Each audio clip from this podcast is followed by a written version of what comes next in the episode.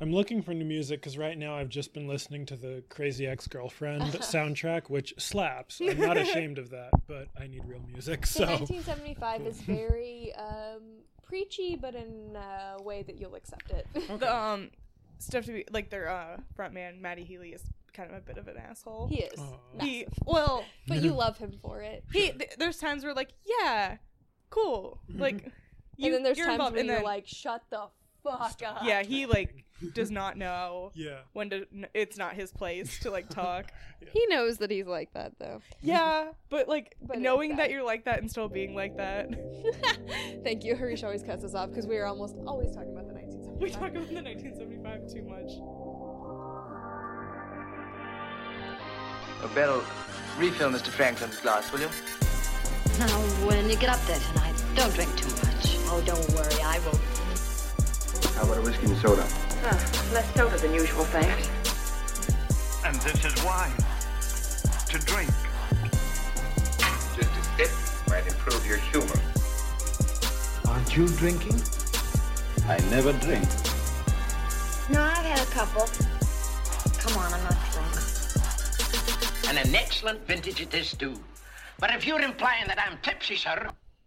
Hi. And welcome to Tipsy Terror. This is a podcast where we get drunk and watch a horror movie, and then we record ourselves watching the movie, uh, and then record a podcast right after while we're still drunk, and we cut in clips of us watching the movie, like this clip.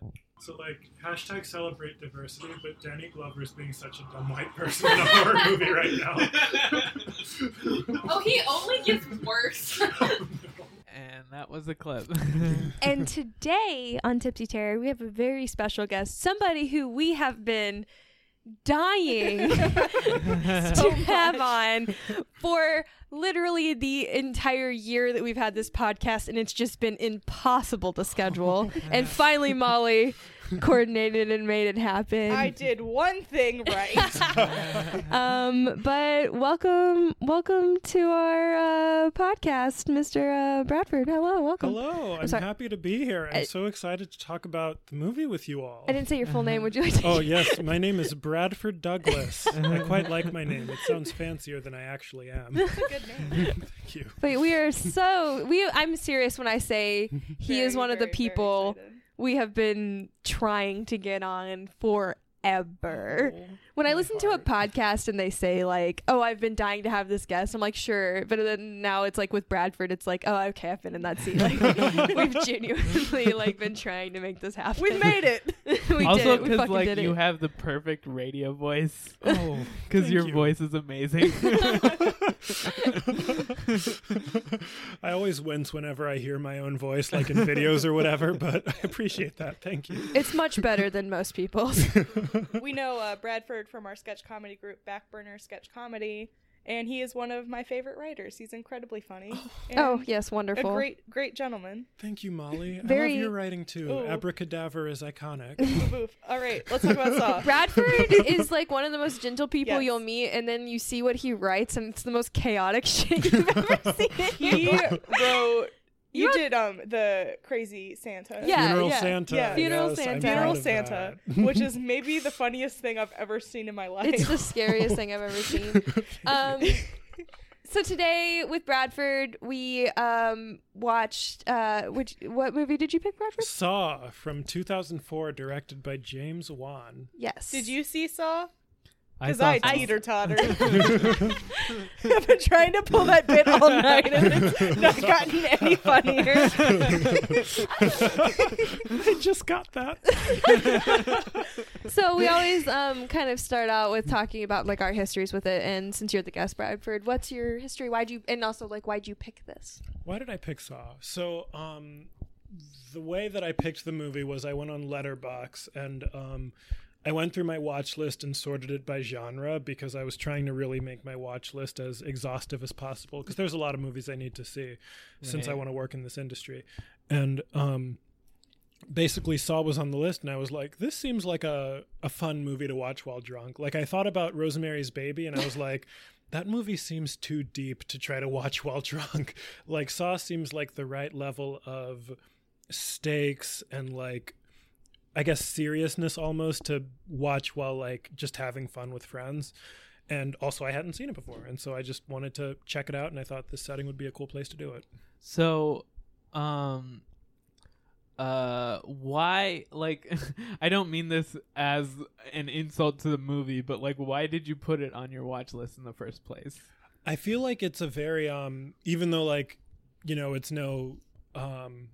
Let me see. What's a prestige horror movie? Does does Us count as a horror movie? Yeah, yeah, That's that's, definitely horror. a prestige horror Yeah. movie. So even though it's not that, I feel like it's iconic enough. Like Right. I've seen plenty of parodies of it, even though I haven't seen the actual movie. Uh-huh. Like there's this um uh, there's these two YouTube videos called like Jigsaw at Work or like Jigsaw at Home, and it's um a very small jigsaw puppet just doing dumb pranks at Right. home. With the stakes are much lower, but it's still like the same essence of the movie. And so I feel like since I've seen it so much in pop culture, I wanted to see the movie that sort of started it all, so Yeah. to speak. I feel Yeah. like every like none of us had seen Saw before 2019. Yeah. And I feel like all of us probably knew that I want to play a game at least. Right. Oh yeah, for Absolutely. sure. Yeah. Yeah. Um, Molly, do you want to talk about your history with this?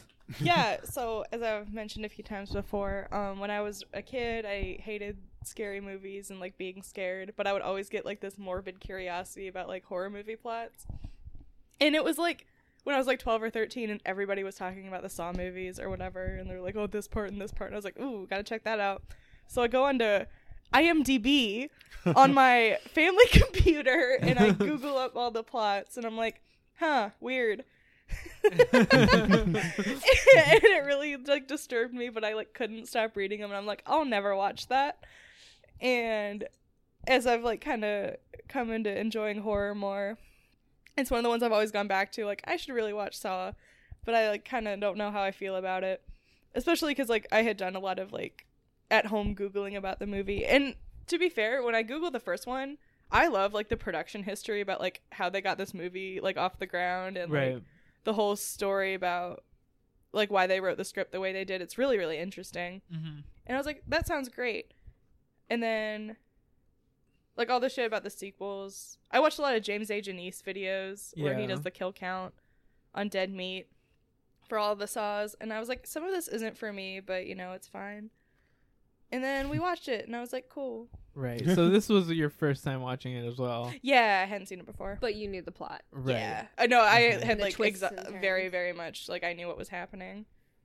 For the most part, there was some stuff where I was like, "Oh, who's this guy?" Yeah. but like I knew the Yeah. big kind of like Yeah. plot moments. I had heard that there was a twist, but like I specifically didn't read like Good. summaries because I didn't want to know what those twists were. Like I still wanted there to be some experience when I watched the movie, but See, yeah. it's funny that you bring that up because for me personally, Harish and I saw it together. We went to a 35 millimeter screening of it last year. Right. And um, it was our first time, both of us seeing it. But the unfortunate thing for me personally, at least, is I had, I think earlier that year, looked at some stupid BuzzFeed article that was like, twist endings that got you or whatever and i was Right. like oh i'm probably gonna know most of these and this one was on the list Uh-huh.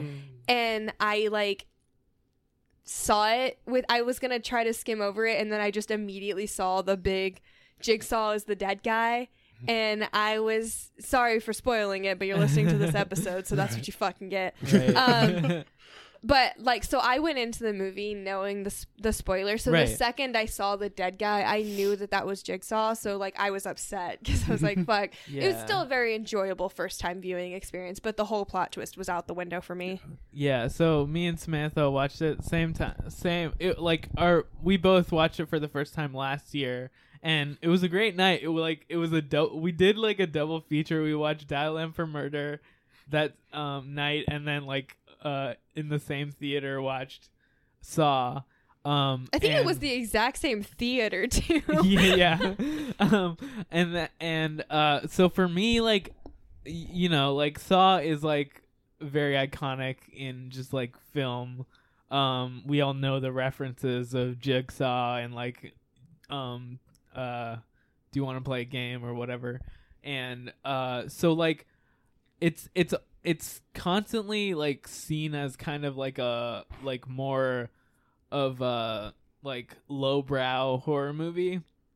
So I wasn't expecting to love it, but then watching it for the first time in the theater, I loved it. It's impressive. to be honest. Like it it has a lot of problems and we'll talk about that, but Ooh, I've like got a big one. it's it's a great it's a great movie and like the twist is fun. It's just like a fun time for a movie. Um It's at least one that you know that they sat down and were like, okay, this is going to tie into this, and this is going to tie into this, and this is going to loop Right. back at this point. You know, they weren't just, they definitely mapped it out before they wrote it. yeah. So you can respect that about it. Right. And yeah, there's there's a lot to this movie that's like it's it's a lot of the problems are because it was just like so low budget. So I was reading the um trivia on this uh and the like production history and stuff and basically it was James Wan and the guy who plays Aaron um his name is like Leigh Oh, he's Leigh, whatever. He wrote this? the Aaron guy is the writer. He they're they're both Australian. James Wan is Australian?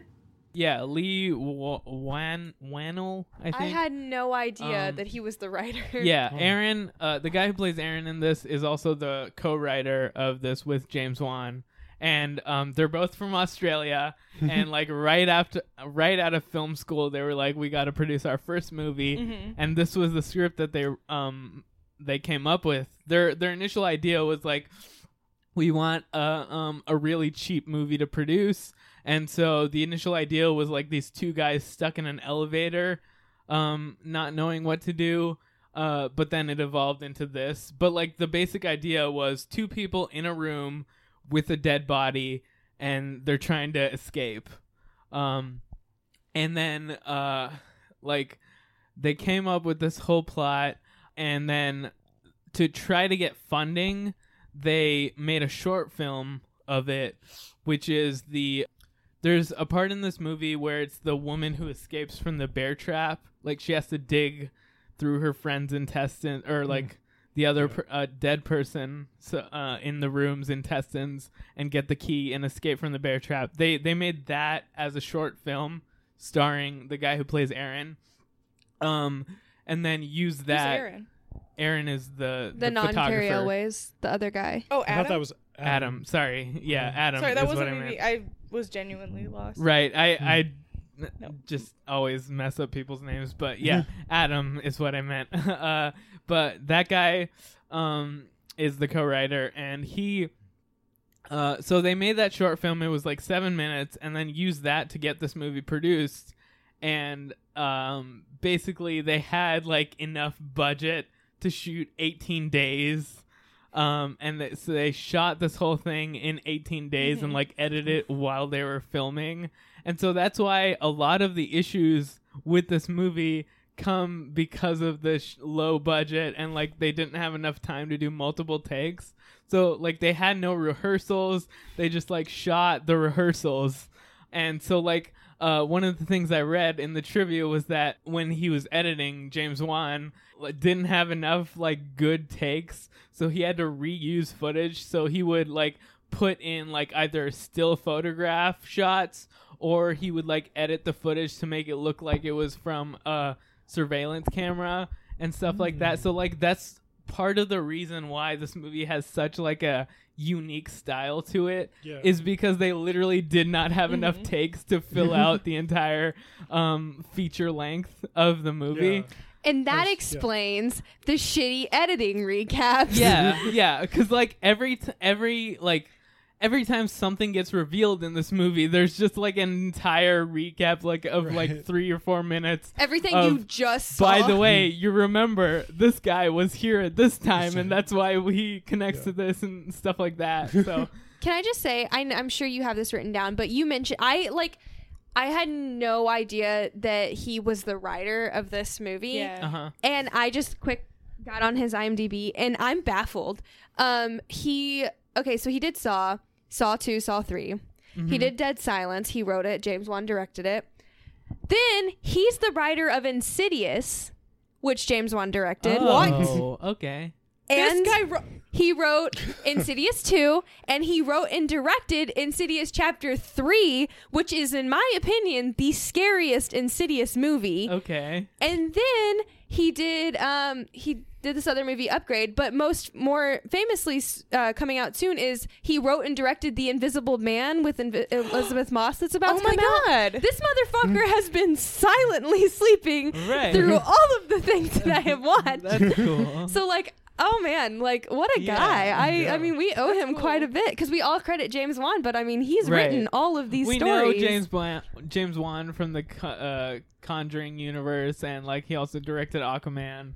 Um, so like I'm glad that James Wan and the other guy Leigh Wan- Whannell have both have like a good, Good career. Like I had no idea this guy this. was like the thread behind all of those. That's so cool. So cool. Okay, I, I just needed to know. Like I was just like while you were talking, like just in shock Right. at reading out everything he's done. So Side note: Are the uh, are the Insidious sequels good? Because Yes. I, I Yes. saw the first one when I was In, thirteen. in but- my opinion, every with every Insidious, it gets better. oh wow, okay. Um, I have not seen chapter four.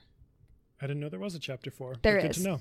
I Um, loved the first one, and I saw it earlier this year. Mhm. Um, and Oh. I watched the second one, and I thought it was really good. I didn't like it, I think, more than the first one, but it is a really good sequel. I think the second one's scarier.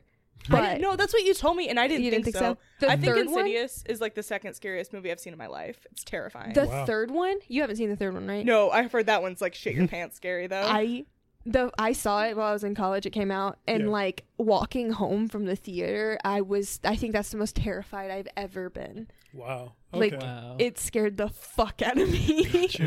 I have it on DVD. That's how I anyone wants to borrow it. about um when I saw House of the Devil at Gateway, like that going home after that, I was like, no, I'm not okay. but yeah, Yeah. It, like, and he directed it, which is cool. Like, this guy is great. cool. So I wanted to ask you guys, what were your thoughts having this as your the first time you've watched this movie? Hmm. It was definitely interesting to watch while drunk. Yeah. being honest, um, and doing bits during it also. I an feel bad when we get talking and we distract from the film. And there were several moments where I was like, fuck, we're like totally Right. taking away from Bradford's viewing of this. Yeah. I love my feet. I'd sell feet pics in a heartbeat. That said, though, the twist still hit me like a train. Like at Uh-huh. the very end, when like we were all paying attention to like what was going on, like I was shook when I found out that um what's his face was being blackmailed too, and he wasn't Zap. actually Saw, and then the Mhm. dead guy stood up. Like I was just all the way thrown off, and like um I don't know. I just I'm a big fan of plot twists that like I wish I had seen that coming. You know, Mhm. Yeah. because I feel like there are some movies that have plot twists that just aren't earned. You know, Right. like it's it's a twist, but it's like the writer or the makers, whoever, they had information that we as the audience did not. Right. And I prefer twists where like the audience had the information and we just didn't put it together. Mhm. And so I feel like this movie did a surprisingly good job at that. Yeah. Yeah. Yeah. One of the uh just quickly, one of the unintentional hints is that um when uh Cary Elwes gets the gun and like Mhm. uh open like opens it, there's like no bullets in it. Um when you have a revolver like that, uh, it doesn't eject the shells. You have to empty so like them. if that guy had actually shot himself, there would have been at least one shell in there still. Um, and so like that looks like a goof if you're watching this for the first time. It looks like And you oh know they about just don't know. Yeah, if you know about guns and you're watching this for the first time, you're like, oh, that's just a goof that the filmmakers had. But then it turns into, haha, you're it's a reveal. or if you're smart from the beginning, you're like, whoa. yeah. what about you, Molly? What did you think? Um, I liked it. no, it's like fine. Um, I knew what I was getting into for like all of it. Right, you and like knew I the had done enough research and I had like watched enough videos about Saw that I like feel like I've already seen it. Yeah. I will say though, some of the stuff was really hard to watch, like that you can't really be prepared for. Like when it's so, so plot twist. I don't know if you could have guessed this by the title, but there's a saw, and the guy, like two of the guys that are chained up in this like really gross bathroom, and the whole point is like they have to saw off their legs to get out, and lo and behold, this guy saws off his leg. No. You got me fucked up. Why'd you think it was called Saw? And that part was really, really gross. I didn't like that. Uh, okay.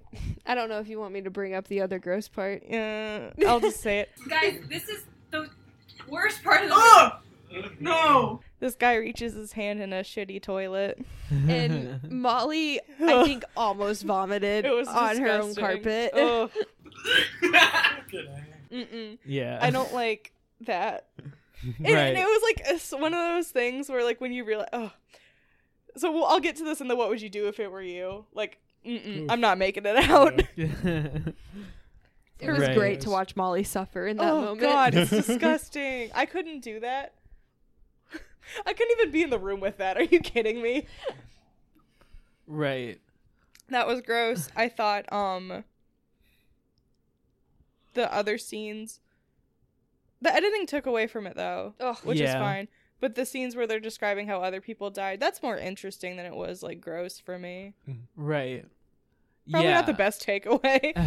I just thought that was neat. So like yeah, going into this like you have the baggage of like knowing that the Saw series is so-called torture porn. Um and everyone describes it as torture porn. So you expect it to be like pretty explicit like torture.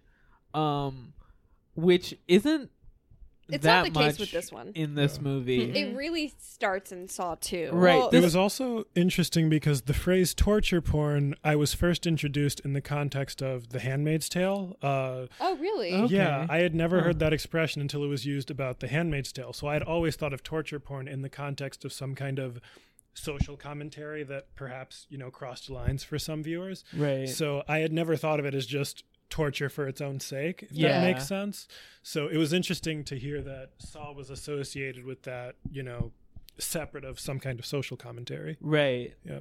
Yeah, I've always um heard torture porn as relating to Saw in that way as like a, a movie that is like very um graphic and explicit in terms of uh the way like the just like graphically torturing their characters for the audience like as entertainment. Mhm. Um but this one I thought was a lot like It's really not. 7 Yeah, it's not torture in the porn. way where it's it's a lot more of like just interest intricate like death traps basically Fucked that up situations fucked up that you situations that you can technically escape from if you tried but Mhm. like it's also like very difficult and Yeah.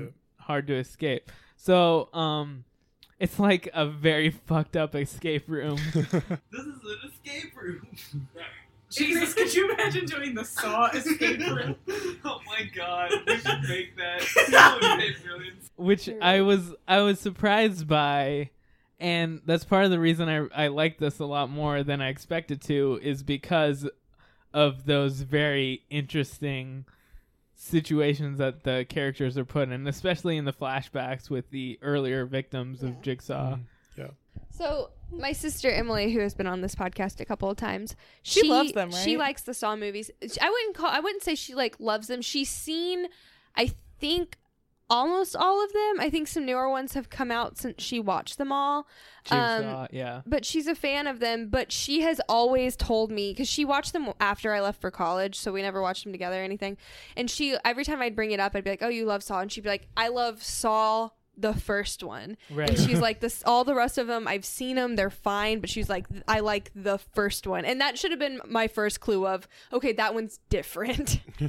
I know something that happens in the sequels is the plot gets like really convoluted and they try and make everything tie back to everything else.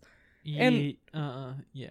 like Okay. it just apparently gets really out of hand. Well, so we've only seen Saw one and two, and my biggest Right. criticism of two is they are they already like kind of lost their goal because from with like Saw one is very similar to seven in the sense that it's like a big moral authority situation, Right. And then from there, it, Saw two it just turns into what's the the cop thing that you said? Propaganda. Propaganda. It's Saw 2 propaganda. It pretty much is. Oh. propaganda. That's good. I got it from Goki. That's better. um, where it just it just turns into like basically if you're a criminal you're not like worthy of stuff and Right. it, that's where my big problem came i don't know if the rest of them are like that but that's really where it saw 2 veers and i Right. just didn't uh, that's one of my main problems and then also it turns into torture porn from there and it's doesn't like there's a big twist in that one where i'm like this doesn't fucking make sense um, Yeah. but the, so i almost like I w- I want this one to be really recognized as its own good piece of this is like its own thing because it's so good I love the concept of a movie just taking place mostly in one room. That's so cool. And Yeah. especially like cuz they had to do that because the budget was so low. It's Yeah. amazing. Like I love that shit. But also um I feel like from like knowing what I know about the sequels, you're right where it does kind of lose like focus like that. And also Harisha's point about how like the traps are supposed to be able to escape, but like are they really? I hate Yeah. that shit. Yeah. About I just ugh. If someone was trying to pull that, I'd be irritated. I don't know.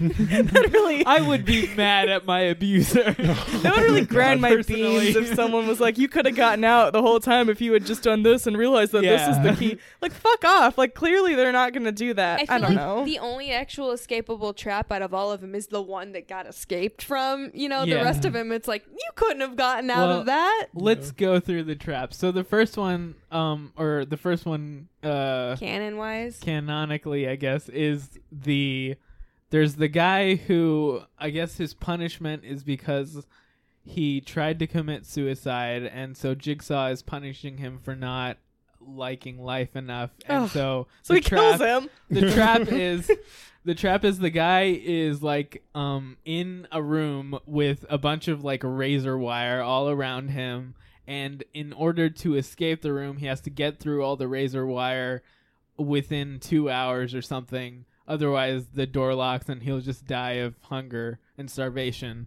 And um Jigsaw's deal was like "Aha! you to escape this you'll have to cut yourself again. Haha um which sucks. Yeah, that's not good. Is Saw an indictment of our mental health care practices? Boom.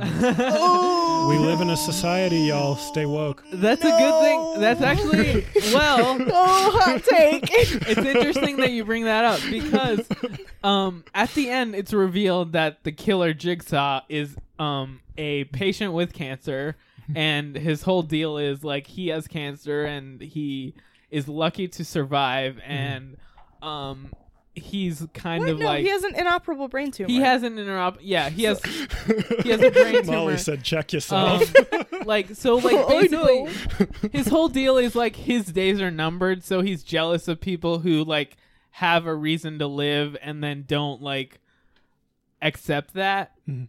So like the second victim is uh this guy who I guess like lied to people and like flaked on people or something like that. Um wait, let me actually find it because I remember barbed wire guy, but then my memory is jumping to It was- the he woman got- with the thing in the jaw thing in her mouth. You're missing Right. one in between. Yeah. There was one in between that got like burned up. He had like a Oh, candle. I do yeah. remember that. Yeah, yeah, yeah. Okay, yeah. Um, hold on, let me find it.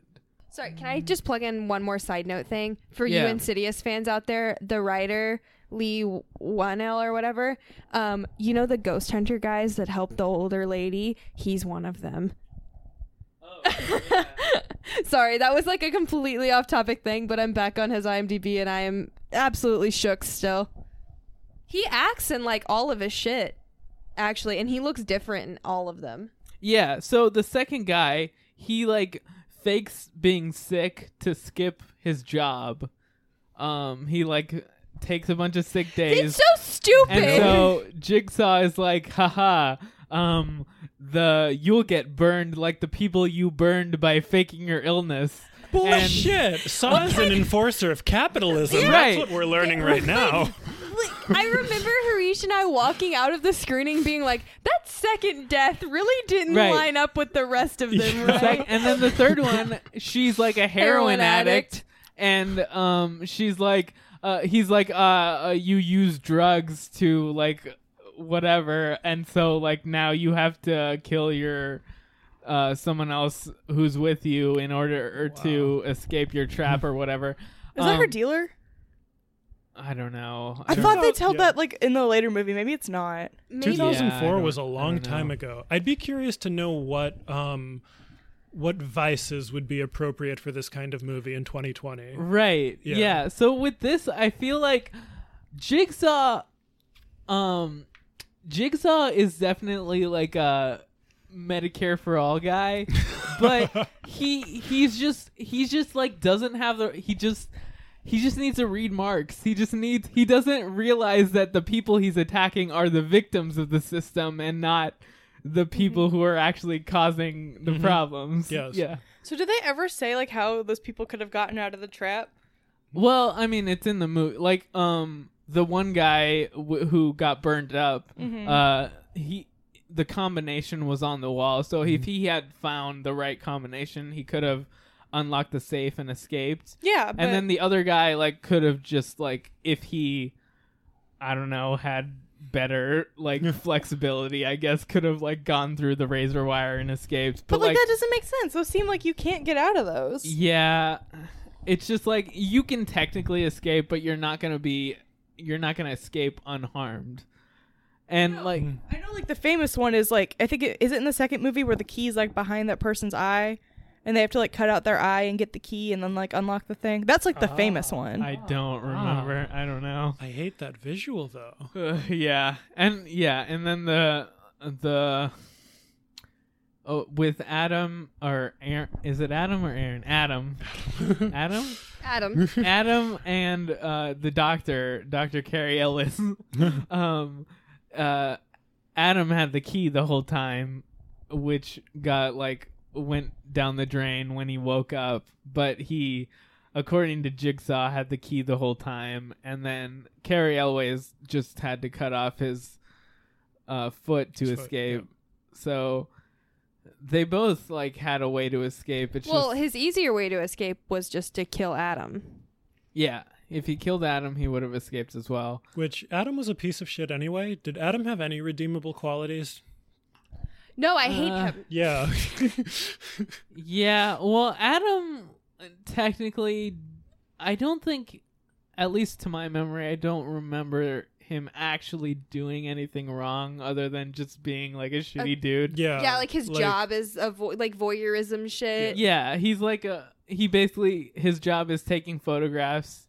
Like he's like a private detective except just a photographer. Right. But like his life has value in the way that every human's life has value. He Yeah. doesn't like bring soup to the poor or something. He- And honestly, like Cary Elwes' character, Doctor Gordon or Doctor Lawrence or Doctor Gordon is his last name. Yeah, Lawrence, yeah, Lawrence is his Gordon. first name. Um, he also his like crime doesn't quite line up either because he's just cheating on his wife. He's not like doing any like harming his own life unappreciate i mean i guess he's not appreciating his wife and child but like his is also like a different thing where it's not like a Right. harming your own li- way of life type thing and even Zep the orderly, who also is a victim in this, because like he's forced to attack the wife and child. Um, he didn't do anything wrong. I don't think, did he? He was just like a creepy orderly. Like he just like is creepy in the sense that he doesn't know how to interact with people, but like he's not. Yeah. Perhaps he was guilty by association, but that's not his Yeah, fault. yeah. Yeah, Yeah, I think like the whole idea that he's like punching people who don't appreciate their life, it never made sense from the start because most Right. of these things aren't like a you don't appreciate your life thing. You know, it's just like a bunch of more I it, I'm sorry, it just dwells down to the whole punishing the guy for taking too many sick days from Yeah. work. I just like Jigsaw's Yeah. moral Right. authority does not make sense. No, I'd be down for a saw about Jeff Bezos and Sam Walton in a room Exactly, together. I'd fuck yeah. heavy with that. Yeah, Jigsaw just needs someone to direct his anger to the right Right. targets. Right. Jigsaw just needs to realize you're like Jigsaw's oppressing the working class. He really he truly is. Right. He's truly going after the people who don't need to be gone after. Yeah. Go for the oppressors, man. right. Oh my god. it's not that hard to pick. That's also like a whole. I don't know. Just if you're so angry that these people don't appreciate their life, that you make their life virtually unlivable if they survive. Yeah. Then, like, what the fuck, dude? How'd you Become a make your point? motivational speaker. Well, he I, they do that bit where the um the girl who survives Amanda, I think is her name. Yeah. She says that she like hasn't done any drugs and she's like grateful to him for like the experience. And it's fucked up. That yeah. That that's like what they like did, you know what I mean? Cuz it's like okay, like okay, you know, like shut the fuck up. I feel like is right. different. I don't know. Do you Well, know anything about the other Saw She's in the second one and we She's know more about her in that a one. A lot of other ones. I feel like she's not the Hmm. best example about life after Saw. Oh God, but no one else has survived. So like, what the fuck? Right. I don't know. This guy sucks. Guys, I don't know about this jigsaw guy. Seems kind of shitty. it's instead of this guy fucks. This guy sucks. This guy sucks, dude. He's the worst. Yeah. Yeah. um w- what about uh Danny Glover's character? Okay, I said it while we I were to recording. bring that up. Yeah. this would make a great short film where Danny Glover's entire plot line is just cut out. He's very it, his plot line is very entertaining to watch, but I don't think it does anything for the other plot of the movie. I just I mean other than the fact that he hired Adam Yeah. um, but like you could have easily just set it up to where like the orderly or something hired Adam for some reason. You know what I mean? Like if you cut him out, you could have set up somebody else, or even just the wife hiring him. You could have set up that entire loop still without Danny Glover's character, Right. and you wouldn't have even needed him at all, other than like you know what I mean. So I don't think this needs him but they needed to make a full feature and he was obviously the way to go to add in a second plot line was to add the cop looking for jigsaw yeah. um but boy is it fun watching him right. The whole time you're just like, Danny Glover, what you doing? You What don't you belong to?" here. Angels Well- in the outfield is over there. the other cop is right. The other cop tells him like, "Dude, you need a girlfriend." Like the other cop is right. He just needs to get laid. Like he needs something to do that doesn't cause him to be obsessed with this killer jigsaw. and then the other cop dies so there's no one there to tell him yeah, the other cop dies. Um, but so Danny Glover um watches this jigsaw video a bunch of times until he f- figures out, oh, there's some graffiti or something that I can that I can use to locate this building. And then they find the building, they go and they find Jigsaw's workshop with another victim who's just there already. And instead of trying to save the victim immediately, they're like, Oh my god. we're gonna hide and then wait for what Jigsaw happens. to come back. yeah, which That's which an ethical question mark right there. yeah, it's like I feel like I would. You gotta try to save the dude first. I just like I don't know. that's the no- uh, nobody in this franchise has a sense of urgency about them. Like Yeah. clearly something's gonna happen with this guy like trapped in Jigsaw's warehouse or whatever, but they're like just yeah, like you said, taking their sweet time. Right. And how when Amanda was in the bear trap or whatever, she spends far too much time dilly dallying. Yeah. it's just ugh, like escaped at the last second, fine, whatever. But like, ugh. not to change the topic to another movie, but I'm gonna change the topic to another movie. Um, I just recently watched Clue. Yeah. I rewatched it again this past week with my coworkers, and towards the end of the movie, uh, w- if you watch the specific ending that involves Wadsworth being, um, wa- you know, the, Wad- the Spoilers. Wadsworth ending, I'll just say, um, a lot of people get, actually, all of them. In the end of it, you find out like the the FBI's in on it, and Right. like you realize at a certain point that the FBI just let all those people die in that movie to implicate the criminals for the murder. Right. And Oh for my the God. first time ever, Oh my God. in this rewatch, at the end of it, I thought to myself, "Wow, they just let those people people die because they were like watching them the whole time. Right. And that's like this, like what the point of like bringing it up. It's like, does this happen in real life? Do like law officers or whatever let innocent people die to implicate like criminals? Yeah. because like that wouldn't basic, like that basically. Ha- but like, I'm sorry, just it got brought up and my mind went back to my rewatch of Clue, and we've covered it on the p- the Patreon. And it's like, oh, they just let people die in that. right. So um, that just hit. it just hit me too, and I was like, "What the fuck?" Sorry, Yeah. that was just I needed somewhere to let that out because I have not talked to that talk about that with anybody. So the the story behind Jigsaw's motivation is that Leigh Whannell, the um, writer and the guy who plays Adam, he uh like had to he had like migraines or some shit and had to go get an MRI from the doctor. And the whole time he was like what if I have a brain tumor and I'm going to die? And so like uh he was like like that was what made him create the character of this guy who like is gonna die and like has oh, so nothing to lose. This motherfucker wants to kill people. no, I mean maybe, but who knows? But um, that was like what caused the motivation was like he was like sitting in the waiting room waiting for the results from his MRI, and like he was like, "What if I was just given like a death diagnosis right now?" I want to judge him, but you know what? I've had a sore throat and I've gone on WebMD and been like, OMG, what if I have throat cancer? Like, Yeah. I've been that person with really like negligible like health issues before. Oh, I'm just gonna bring up the time I was convinced that I have Lyme disease. Oh my god! no, and like to be fair, all signs pointed to Lyme, and I think I just took my test too early for it to be traceable. But you know what? You can really go down that like Yeah. WebMD like Yeah. spiral. It would have Right. been lime time. we love a good rhyme. Go ahead. That rhyme was a crime. Speaking of criminals, this fucking guy just waltzes up and leaves.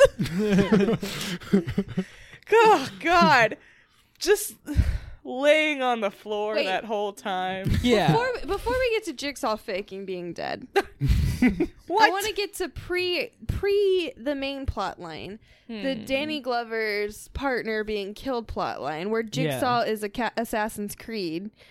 he just has a knife in his sleeve. What do you got? Ezio on A this. knife. No, he has like the full like cloak and every. Yeah. It is straight. Right. They invented Assassin's Creed. Don't trust a motherfucker with It's a like quote, above his hand instead say. of under it. Yeah, like he just get, like when he whips that shit out, you're like, what?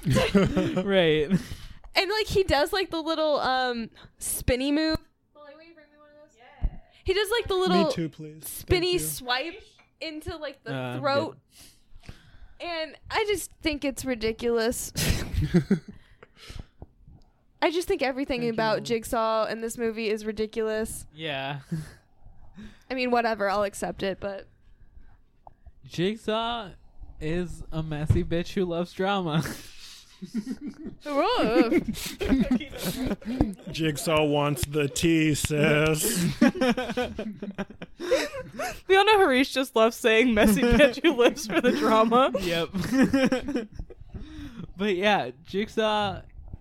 How does he find these random people to harass? I feel like some of them he probably found like while he was at the hospital. He probably like saw them in passing because I feel like a lot of the people probably spent because like if the guy like cut his wrist, he probably went to the Yeah, hospital. you know what? And the chick with the heroin, she probably went to the hospital and stuff like that. Like he probably saw them at the hospital. Who looks at them and thinks, huh, someone deserves to be punished? this circles back to he just like has a very poor understanding of like everything going on in the world.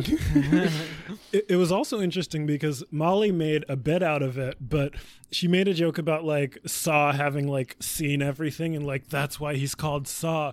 But like I was starting to put it together and I had that like weird stoner like epiphany moment where I'm like, oh my god, his name's Jigsaw because it's a puzzle, and then there's also like a physical saw because they have to saw off their legs, but then it's also like saw the past tense of the word see because he saw all of their wrongdoings.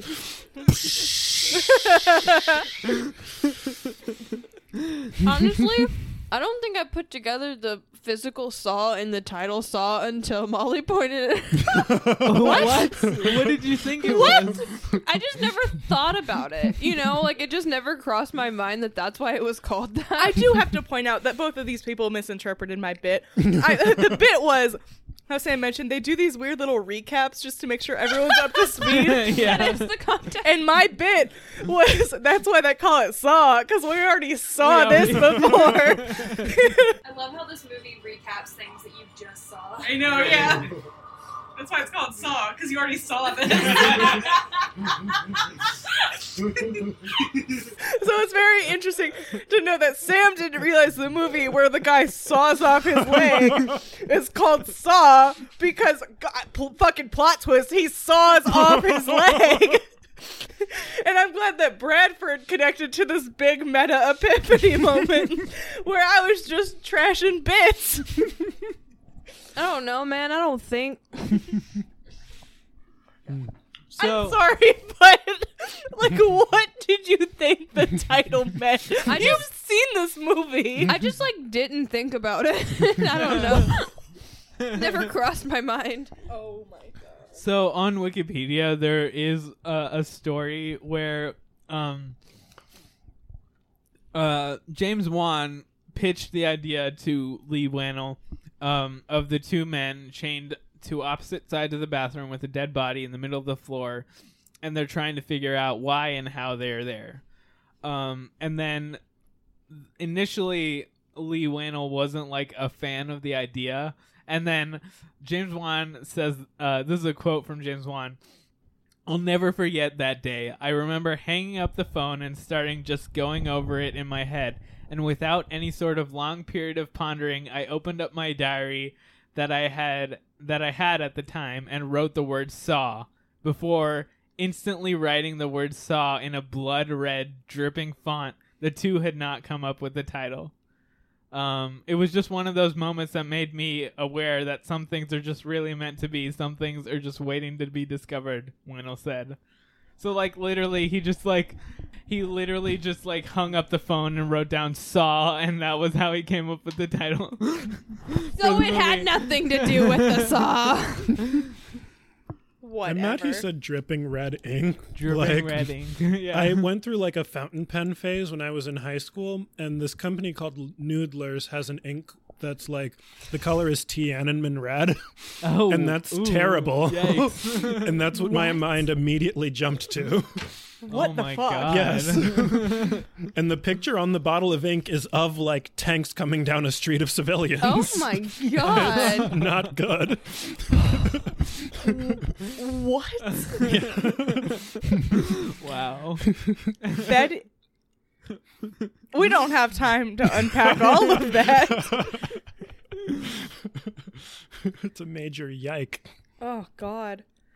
For, this is gonna sound so stupid. For a second, you were doing a fountain pen bit. I was like, "Oh, he's gonna do that um Frindle bit, which is that book about the kid that made up Oh the word." Oh my god, by Andrew Right. Clements. I read that book in one day when I was 10 years old. Hell I yeah. loved that book. Oh, you said Noodlemans. I was like, "Oh, he's doing a Frindle bit," and then it wasn't a bit. it was all too real, Molly.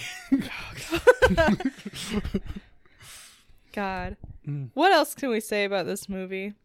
Well, let's talk about the editing. Thank you. because It's We haven't really out. explained in detail what the issues with the editing are, but So, this movie likes to do this thing. We've mentioned it before, just to tip of the iceberg. Yep.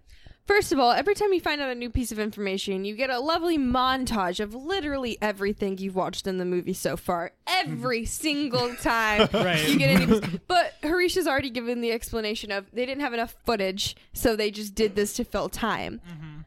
On top of that, there are these fun shots sometimes where when things are supposed to be hectic, it's just a lot of long footage sped up and very choppy and not fun to watch. And two examples I can think of this are when Amanda's got her head in that clamp thing, the bear trap thing. Um, it like spins around the room Right. a bunch, and it's like really like jarring to watch. And I like that. yeah, that, okay, fine, whatever. I don't love it, but whatever. um, because I feel like she's wasting time when I'm watching that. But the other big one is the chase scene. Oh, at yeah. the end Yeah, where they're bullshit. driving the cars and like you get this like choppy footage sped up and then you flash shit inside the room and you're finding out more stuff and then back to the choppy footage sped up driving Right. it just doesn't it does not make sense to me why they chose that. Um, I think it's very of the time, probably. Like, there's probably other styles that you see in other movies that are similar to that, but like, I just cannot stand it. That's my biggest criticism of this movie is the weird editing choices that they made. Uh huh. But I can forgive knowing some of the stuff was because they didn't have a lot of footage and it was super low budget. Yeah, knowing that helps a lot because I know when I was watching a lot of those sequences, it was it was jarring and it was stressful, but it also it did feel redundant at times because, like Sam mentioned, it was like we just saw this, Right. But like, I don't know, like I was impressed with you know I get that the editor is just following the director's directions or whatever. I was impressed with the editor because it's like just take the scene and then like hit Apple Shuffle, you know. but yeah, I don't know. It was just it was it was wild. I want this editing to look like how listening to Senses Fail makes me feel. no takers on that. All right. Um, no, I don't know what that means. it's fine. Um, I'm just gonna go listen to Senses Fail about it. No, um, this movie, in the editing choices, sometimes it bothered me. Yeah. And then other times, like how you're saying, it's like fine. I think that big, but I will say they did the same technique in Donnie Darko, and I don't hate it in that movie. What do you mean? So you know that part at the end where Mhm. he's like reflecting back on his life, and Right. they do that little montage? Different because he's reflecting back on his life. They do that same thing at the end of the movie where they put together the entire sequence of events for you. Which Right. I didn't hate that part. But isn't that also when the time loop is like time looping? No, she's talking about this movie. Oh, they put that oh, okay, never mind, together never all mind, never the- mind, never mind. But um, there the part and specifically when Amanda's in the bear trap. Yeah. it just irritated me. I'm like, why are they like it. doing that? I didn't like it either. It could have been more like visceral, intense if like they did it a different way. Right. I would have shot So- close up shit, her facial expressions, not spinning around the room at high speed. It did kind of take me out of it though, which was cool because it was kind of a stressful part of the movie. Yeah. So that's fine. So like I said, a lot of that was because of the low budget. Like literally they they didn't have time to do a bunch of takes. They they rehearsed on set like the the takes that they had were just like rehearsal takes. Yeah. Um stuff like that. So like um James Wan wanted to make a more like a better movie, I guess is the way to describe it. Um, but like because of his lack of budget and whatever, he had to do it this way. But I think a lot of the stuff. So something that I always think about uh, is uh, someone who I'm mutuals with on Twitter and on Letterboxd. Uh, this guy named Rocco. A lot of Rocco talk tonight. Shout out Rocco. Shout out Rocco. Hey. Um, Samantha put up a Letterboxd review of um Saw, and then he like commented on it about how like um imagine watching this movie like at a s- at a sleepover in middle school, and it is, and like I always think about that comment, and I'm like, this is the perfect movie for a middle school sleepover. I don't know about girls, but like especially like a boys sleepover. I know nothing about girls. Um, but like um if if I went to like a sleepover in middle school with like my friends, um, this is the perfect movie to put on for me. I think that's the best way to describe it because it's it's like a interesting story. It's unique, and like I always like love movies that try different things, even if it's like not entirely successful in this case. But it does like try something unique and I I really like that aspect of it. Like I like when the camera like goes around her like um uh when she's trying to take off the bear trap. Um and i don't know. It, it definitely had like a um it had a grunge to it um Yeah. because of how like they how low budget it was um but also i think that like really like adds to the movie and like makes it more unique than it would have been if they had like a normal budget You know what uh, girls watch at their uh, middle school sleepovers? They watch Across the Universe at Sammy Zimmerman's 12 year old birthday party slash sleepover event because uh, the other Sammy was too scared to watch Jaws.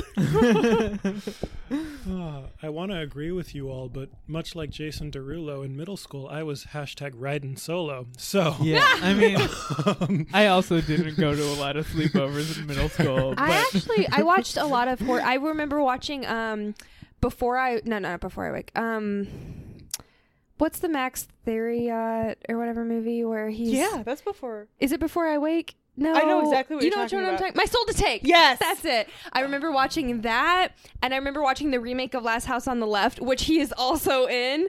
Uh, Big year for that guy. Big year for that guy. Yeah, we watched a lot of horror movies and stuff, but never watched Saw. But I feel like Saw was a popular sleepover movie. It just I never watched it. Um, at mine, I feel like we watched a lot of like teen horror type things. I think I watched Jennifer's Body at a sleepover. Um, like a bunch of stuff like that was, but yeah, Saw would have fit in. We just never did it.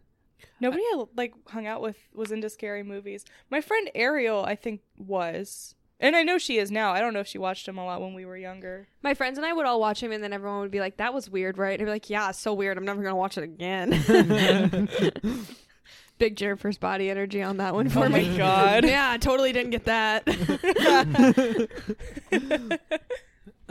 um uh i wanted to say um fuck uh Wow, Harish just really wanted to swear.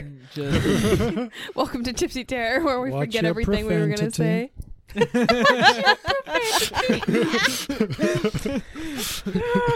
That's one of the best. oh vibes. oh I, I remember okay so like when we did the podcast about uh return of the living dead um Yes. this is something that we argued about but then like we agree with but um you guys were saying like the return of the living dead isn't a good movie but it, it's good but it's also like good with an asterisk yeah.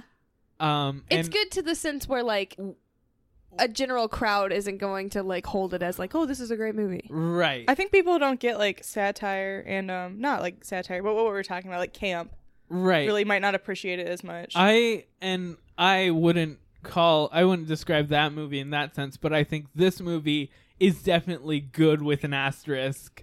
It's like good for what they achieved with what they had. It's it's like it's unique enough that it like deserves to be considered as a good movie, but it's not a good movie. It's so crazy that you, You say need- that because for know? me, I see this movie as I think it's very generally loved as a good movie. Like I feel like non-horror No. fans consider this to be one of their favorite horror movies. Really. Yeah, I that's how I think it is. I've always seen this as like a bad movie. Like people have always like I I just think the general like perception of this movie is it's a bad movie. Like I feel like whenever I talk to people who aren't like obsessed, quote, I hate saying shit like this, but like with horror, I feel like they're always like, "Oh yeah, I like horror." Like Saw, like I feel like that's the first movie that they go to of like, "Oh, that's a horror movie." I've seen Saw is good. I think that that's always like the default thing to be like, "I watch horror when," you know what I mean? Right. Um but maybe we just talk to different people. I don't know. I don't know. I always think of for me um The Ring is Uh, an yeah. act an e- example of like a mainstream horror movie that's really good that I think is really good, but also the general public also thinks that movie is really good. Mhm. Whereas Saw is like a movie that I think is good with issues, but the general public thinks it's a stupid bad movie. No, yeah. I don't What- know. Do, do you think the general public thinks this is stupid and bad? I don't think they I've do. I think a lot of people think it's good. I think people think that this is like one of the But best. like, think about it like at the time. Still, at the time, like I saw like people making fun of it all the time In all over the 2004? place. Oh yeah, Really? I like don't know. my introduction to this movie was a cracked article about why it's stupid. you know, like- Love that for you. I don't know. I I like never really heard it from that perspective. I was kind of talk about like, I guess I get what you're saying. People, ha- I feel like people have the asterisk opinion. Like, yeah, the plot's like fine, but they do some weird stuff, and that like Yeah. kind of, I don't know. But yeah, that's an interesting take. what do you think, Forever? I thought that um so I double checked the uh Rotten Tomatoes score because I haven't as I check my memory, I haven't like had any serious discussions with anyone about this movie before. It's just a movie that I'm familiar with because of pop culture references. Yeah. But um, I checked Rotten Tomatoes and it has like a 49% on the critics side, but it has like an 89% I on like the Okay. I thought you user were to say user side, and I was like, Right. what? No. Right. Users really liked it, but critics didn't. So, Okay. um, but it still is the best rated of the entire series, understandably so. Just what I haven't seen the sequels, but just based on what I've heard.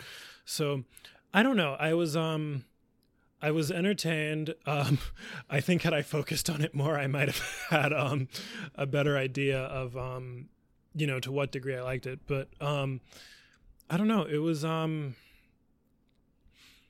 it wasn't as I guess I enjoy horror movies that make me think to a degree, which Uh-huh. not to bring up Jordan Peele movies again, but Get Out and Us both did make me think to a degree. And it wasn't that. To a degree it was um, a significant fraction of the like torture porn that you guys talked about. So Uh-huh. it was interesting to just watch a scary movie that was sort of determined to be scary.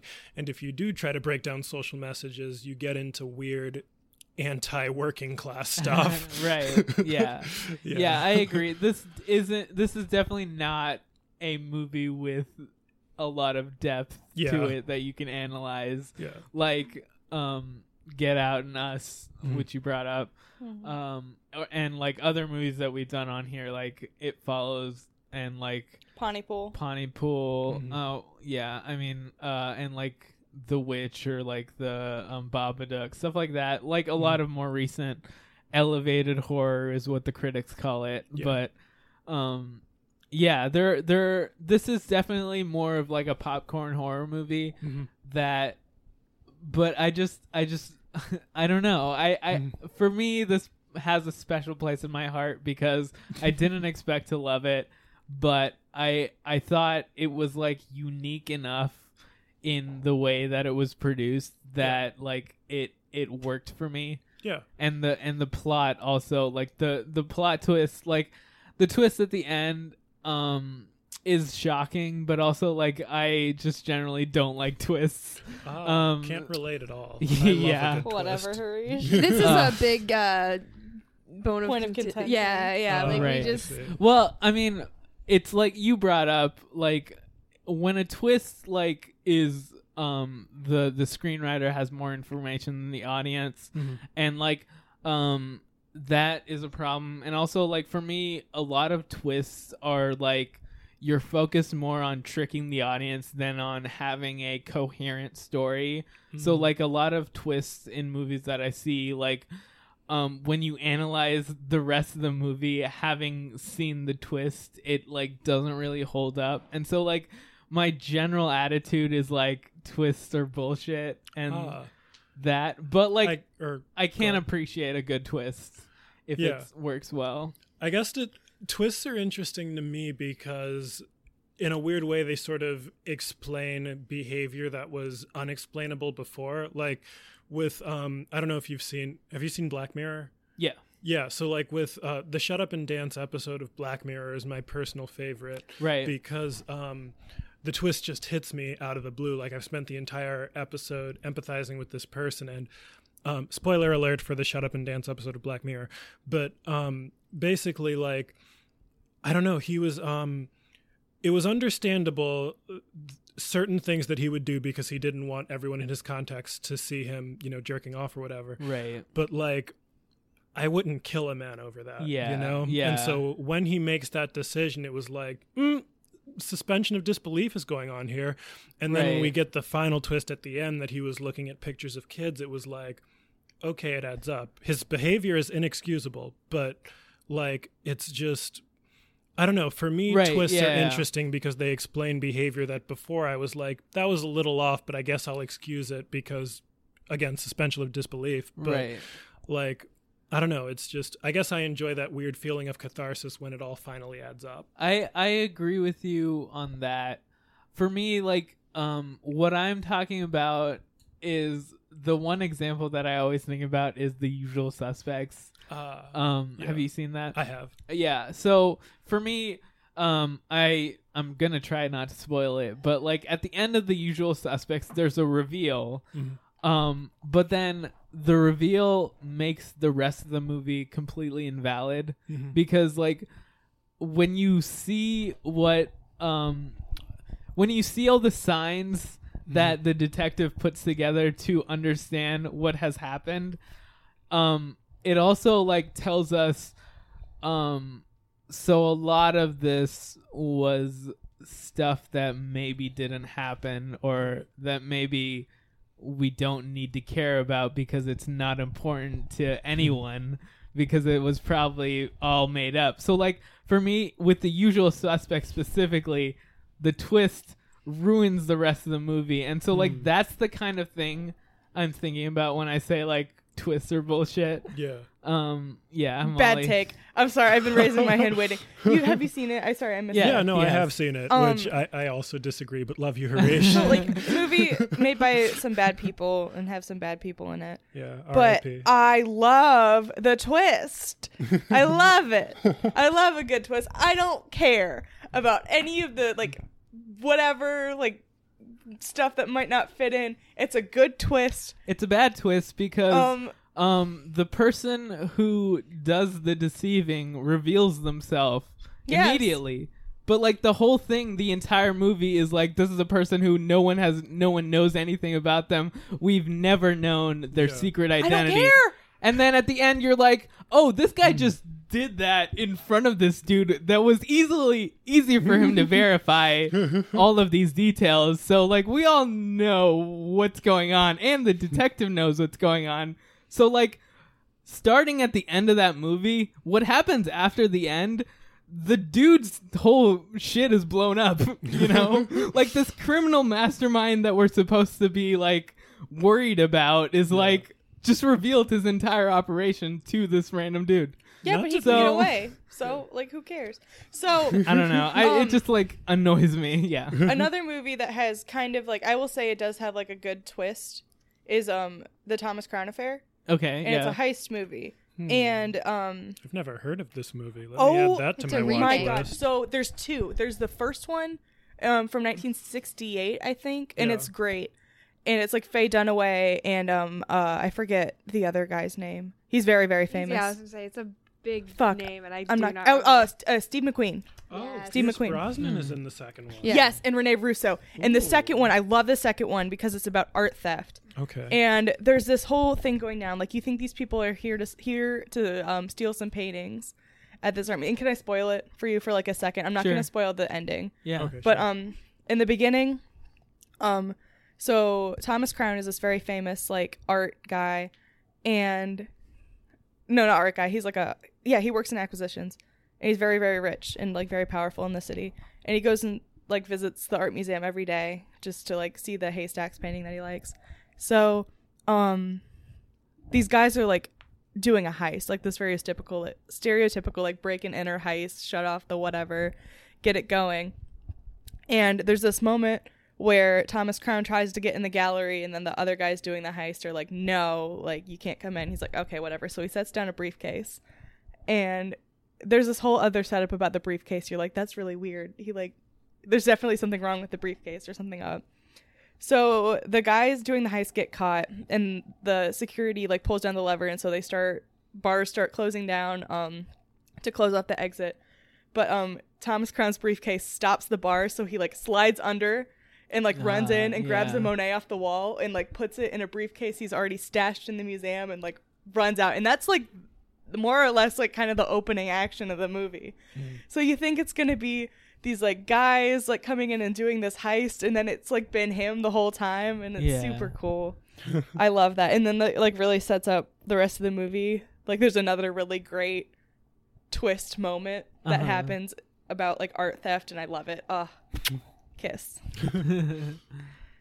So that's like I do like I like those kind of twists. Like I don't care that I know nothing about why this guy is doing it or like who he is or like what's happening. Like it's doesn't matter. It's more when it like invalidates the rest of the movie that it bothers me. See, that's my thing. Is my general rule of thumb is I know if I like a twist. Um, well, I get my initial thing of it, but it, I I need to rewatch it, and if I can rewatch it and pick out points where I'm like, oh, I see someone's acting a little different now. Yeah. That's how like Scream, which we've been talking about a lot in the past month. Um, I, I initially think of Scream One. When you rewatch Scream One and you know who the killers are, you notice their Yeah. behavior is Yeah. different than everyone else's, and so that's how I mm. know if a twist is good. In the case of Usual Suspects, I have only seen it the once, so Yeah. I don't know. In the mm-hmm. case of Saw, there's really no chance for you to get to see someone acting different. The way they Right. set it up is so unique to this that it works very well. Like the like Yeah. the you know the way you, you the reveal and stuff works so well because you didn't really have interaction with the character, but also you had the most interaction with them without realizing it. Yeah. I think in Saw, it's fine. I'm like fine with all these twists. Like the whole thing about like lying, pretending to be dead for two. How long was it? It was like six, Six hours or something like that. Yeah, it was a long Get time. a life, I dude. assumed that It's he was pretty silly. I think that they said like as no, because that doesn't make sense. Because he was epic. For some reason, I assumed he was on some kind of like um Drug. drug that- thing that kind of made had him- him passed out for a certain amount Yeah. of time. I don't know. I mean, that's Because when he gets up, he like inhales a bunch. And he's like, But wasn't he the person who was shocking "That's them? the that thing whole is, I time? thought he was shocking them, He- so he Right. wouldn't have been passed out." he was shocking them. but he didn't start shocking them towards the end. the though, other so- thing is like, what if Cary Elwes had given him, given the other dude the the cigar dipped in the blood? Would that s- have poisoned him still? Do you think? Probably not. I think he hmm. wanted him to shoot him. Yeah. And also, like dipping that in the poison isn't as much as like ingesting a bunch of poison. Right. So Because like smoking a, a cigarette dipped in poison probably is not gonna. Maybe like the poison would get burned up Yeah. yeah, when you tried to. I think burn it was cig- more of a cigarette. test to throw them off. Type yeah, thing. but like so the the twist that he's been pretending to be dead. It's like kind of silly, but Yeah. it's also like. I, I'm. It's believable for It me. does so, add like, up. Like for me anyway, Yeah. it was like I don't. I just took for granted that that guy was dead. It was kind of like. Um, you don't oh, even think twice about having a dead guy in the room the whole right. time. Like kind of Especially- like with. Uh, mm, uh, can I do a spoiler alert Uh-huh. for another thing? Spoiler alert for Knives. Did you guys see Knives Out? Yes. Knives Out, Okay, yeah. spoiler alert for Knives Out. Like when the person who did the stuff left the house before everything went down, I was like, okay, well, he's mysterious, but he left the house, so he can't Yeah. have done it. Like I just I accepted that. Which I have a friend from high school who saw it, and she was like, Chris Evans fucking did it, and I was like, oh. Okay, well, I fell for everything, but good for you. but um, yeah, I don't know. Um, when twists are pulled off, um, and like what you were talking about, Sam, with um, actors, and you're able to see little things, that's definitely a testament to uh, the performances. But like when I rewatched um, The Prestige, for example, Oh, The uh, spoiler alert for this movie Everyone's too. been talking about the prestige. Have you seen I'm it? no, I'm gonna dip. Walk Oh, out. I'm sorry. Say your thing. I'm just gonna. It's Okay, a worries. phenomenal film. it is a great film. Um, when the twist to that movie happens, um, the first time I saw it, my mind was blown, and then I rewatched it for the first time about six months ago on an airplane, and it was still an excellent film. But there's a line in the movie where they say, "Once a magician reveals his secret, you mean nothing to them." And the trick wasn't as cool the second time. And while for a normal movie, it would be like, oh, the twist wasn't that great. It was like they literally told you once we reveal this to you, it won't be as cool. Right. And then it wasn't as cool. So Yeah. it was like, ah, it's like a little conflict of its own for Yeah. me anyway. Fun little anecdote about the Prestige. Um, our yeah, you can go. You can go. Our roommate Field, who has been on this podcast before as Mr. F, um, if you ever say the prestige and he's in earshot, you'll hear him go, "Ugh, the prestige." like In a that's good just way? A, yeah, that's just like a fun little test to see if he's listening to you. You just be like, "Oh yeah, let's watch the prestige," and you'll hear him just go, "Ugh." Shit, um, now I'm really, I really want to watch The Prestige. It's a You should. phenomenal It is first in watch. your best interest to watch the Prestige. David Bowie in that movie? Yes, he is. He plays Nikola Tesla. That's David Bowie. Yeah, yeah. That's the real twist. He's great. He's a very integral part of the movie too. I see I was- it now. I'm just mad I did it. I didn't put it together. I was uh, I listened to a podcast about the Prestige, and one of the one of the people on the podcast was like, I knew the twist because I could tell a certain actor's teeth. Really? because a certain actor has this very specific teeth that I could see whenever they were on screen. So that that like uh, spoiled the twist for them. Aw. It's a great movie, Molly. I'm very excited. it's a great like I I remember the first time watching it. I was all by myself, just jaw dropped, like what? like great first time first watch every time. Now, we've talked a lot about movies that aren't Saw. Do we want to talk more about Saw? I mean, Or Bradford, what, did- what were you going to say? Oh, if it's not I had another point that not was not Saw about related, Saw, that's fine. so- Go ahead. Just Yeah. brief point about twist movies that aren't Saw. Isn't it? Um, crap. My point was. What was my point? Um, crap. My my mind did the thing where the thought runs away. If it's important, I'll speak up again. But we can move on for now. I'm Thank sure you, it's so though. important. That wasn't um, sarcasm. like, I very much value what you have to say. Thank you. Should we go into our segments? Should we? Does anyone have anything else to say? Like, oh, generally? I remember oh, it now. Yes. Sorry. Okay, when you go into a movie knowing that there's a twist, because I remember a few years ago I specifically Googled movies with plot twists because I do, like I mentioned, I enjoy that m- feeling of plot twists. When you go into a movie, know- movie knowing that there's a plot twist, it's not as fun. Not as fun. Yeah. Because mm-hmm. as you get closer to the ending, it's like you're waiting for that last punch instead of Right. it actually being a punch. Like when I watch an episode of Black Mirror or The Twilight Zone, it's like, okay, when are you going to turn the whole premise on its head? Like, it's a lot more fun when you go into a movie not knowing there's some kind of twist because then when the gr- rug is pulled out from under you, it's actually jarring in a good way for me. But I don't know, some viewers may disagree. and that's Um, okay. that was how I felt about Parasite. Is like Hmm. the first time in a while because like I have a problem and I've stopped doing it. Where I'll like Google movies and I'm like, oh shit, and something will accidentally get ruined for me. Or when I used to watch like didn't want to watch horror movies, I'd Google the plot, and now when I watch them now, I'm like, okay, well I know this is gonna happen, I know that this person's the killer or whatever. Mhm. But Parasite, I gone in, I was like, I'm not gonna read anything. Mhm. Like I just want to see it for what it. And you've seen it. Yeah. Oh my god! Yeah. Like the the feeling Mhm. when you like realize some stuff that's happening. I wish I could feel that in every movie I watch. It's amazing. Yes, absolutely. And that It- I feel yeah. like the twist is earned. Yeah. Yeah. I think um for me I don't care about spoilers just in general about anything. Mm. So like I uh if I like know a spoiler and go into a movie, I feel like in general I still appreciate the movie. If it's a good movie, it will still like entertain me and I'll still appreciate it even if I know the twist and I'm not surprised. Yeah. Um so um for movies with twists if if it's a good twist in my uh, opinion then if I know the twist I'll still enjoy watching the movie. But um because like watching it play out um I can pretend not to know and like Mhm. know when I would have been surprised and like play out. But also like when a movie just out of nowhere just shocks you and like something happens that you don't expect it to happen. Like this happened um uh so I've been watching for our Patreon. I've been watching like older horror movies. Um and I watched this movie Bay of Blood and with that movie Jesus Christ, that's a wild film. it's wild. Um, but like, there's a lot of twists in that movie uh, that are kind of like some of them are kind of stupid. But like the very first twist for me was at the very beginning, someone gets murdered, and then immediately the murderer's face is revealed. And I'm li- like, when I was first watching it, I'm like, oh.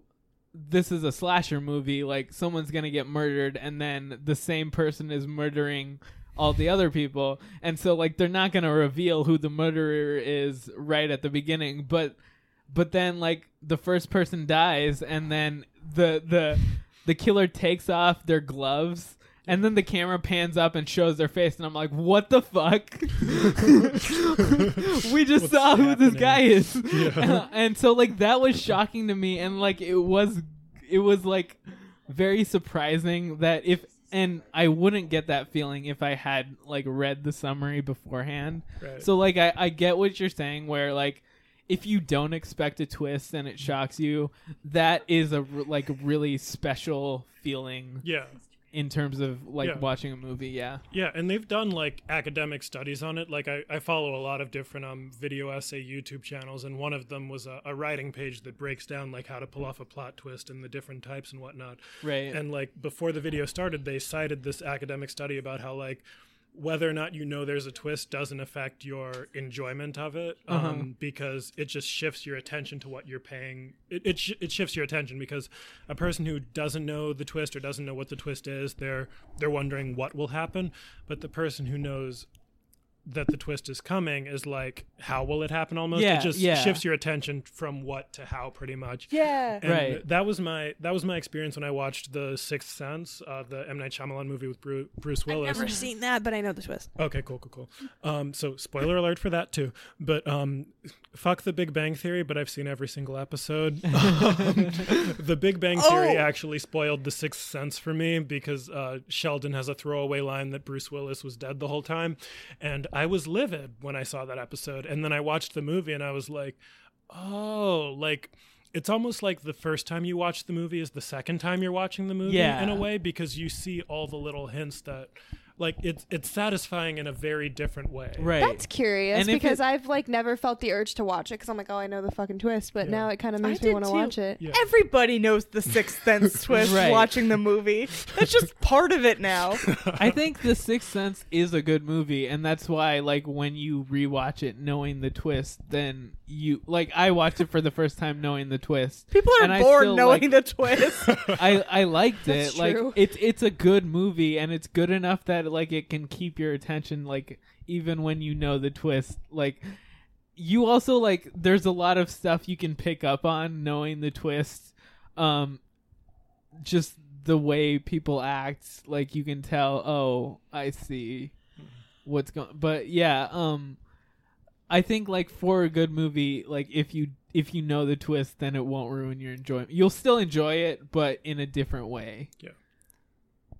So um, Should we roll into segments? I feel like it's yeah, time. let's let's do that. we like have talked almost nothing about this movie. I I, don't feel know. like I feel like this movie uh, warranted a big conversation about twists because to me, this is one of the bigger twist endings for a horror movie. No, I'm not saying that. I just feel like I don't know if there's like a whole lot. There's like I feel like for our segments, there's so like this is like the most what would you do movie Oh yeah. maybe Okay, out there, okay, yeah. which So is we'll one of our a- segments. That's It's, fair. We'll have a big old conversation. So Kick it off, Molly. What would you do if it were you in this movie? All right.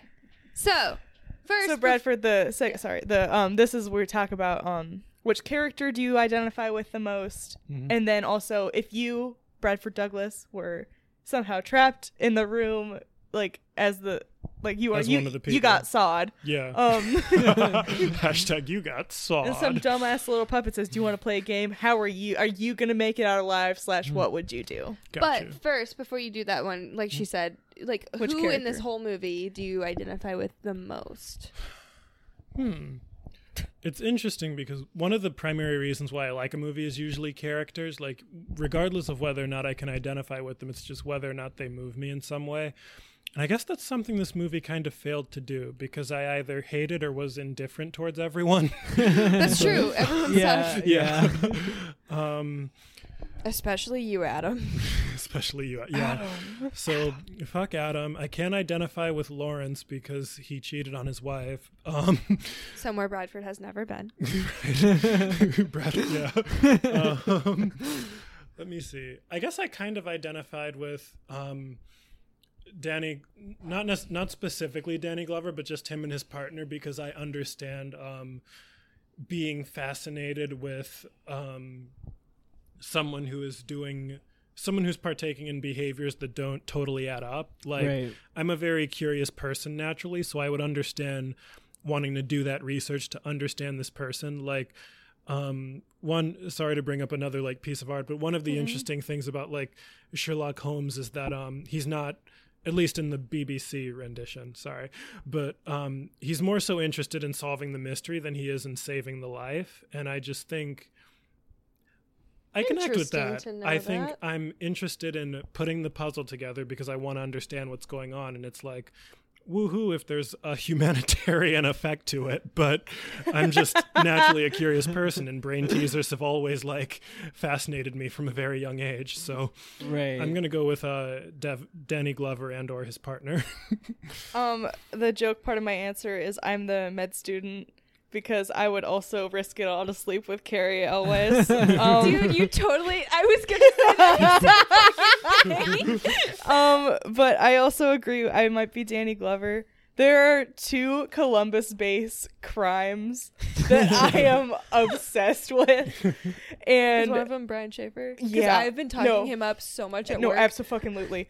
Um, That's been a big conversation I in my office. made an investigation poster once. I don't have it anymore. like a but- Pepe Sylvia style. Yeah, like where I mapped out, I was like, "This is what we know. Oh my this God. is like these are the variables."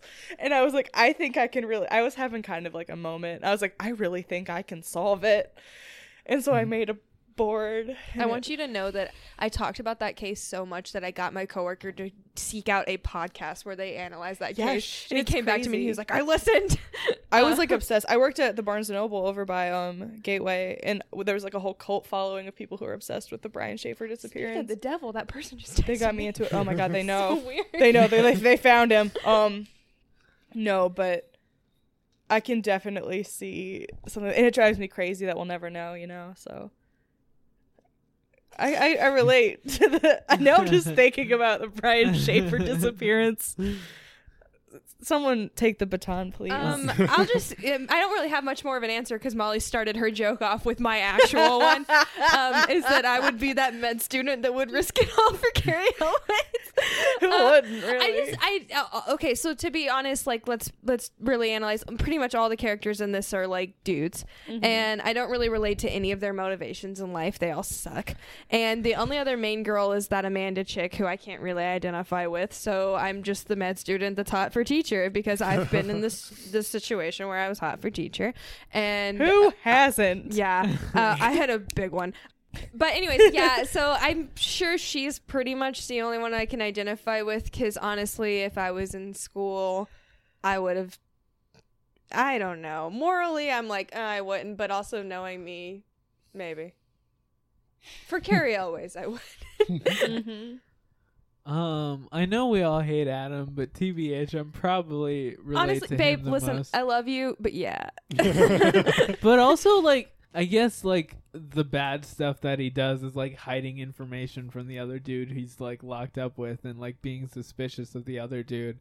Which I guess I wouldn't do. I would try to work together with the other person, but also I don't know, just like like if I were single and like living alone like as a photographer, that would just be my life is just like trash. just like you know, like shitty dude. uh but yeah, I guess that's who I relate to the most. Two hundred bucks a night. That's not bad money. Yeah. You got to think about these things.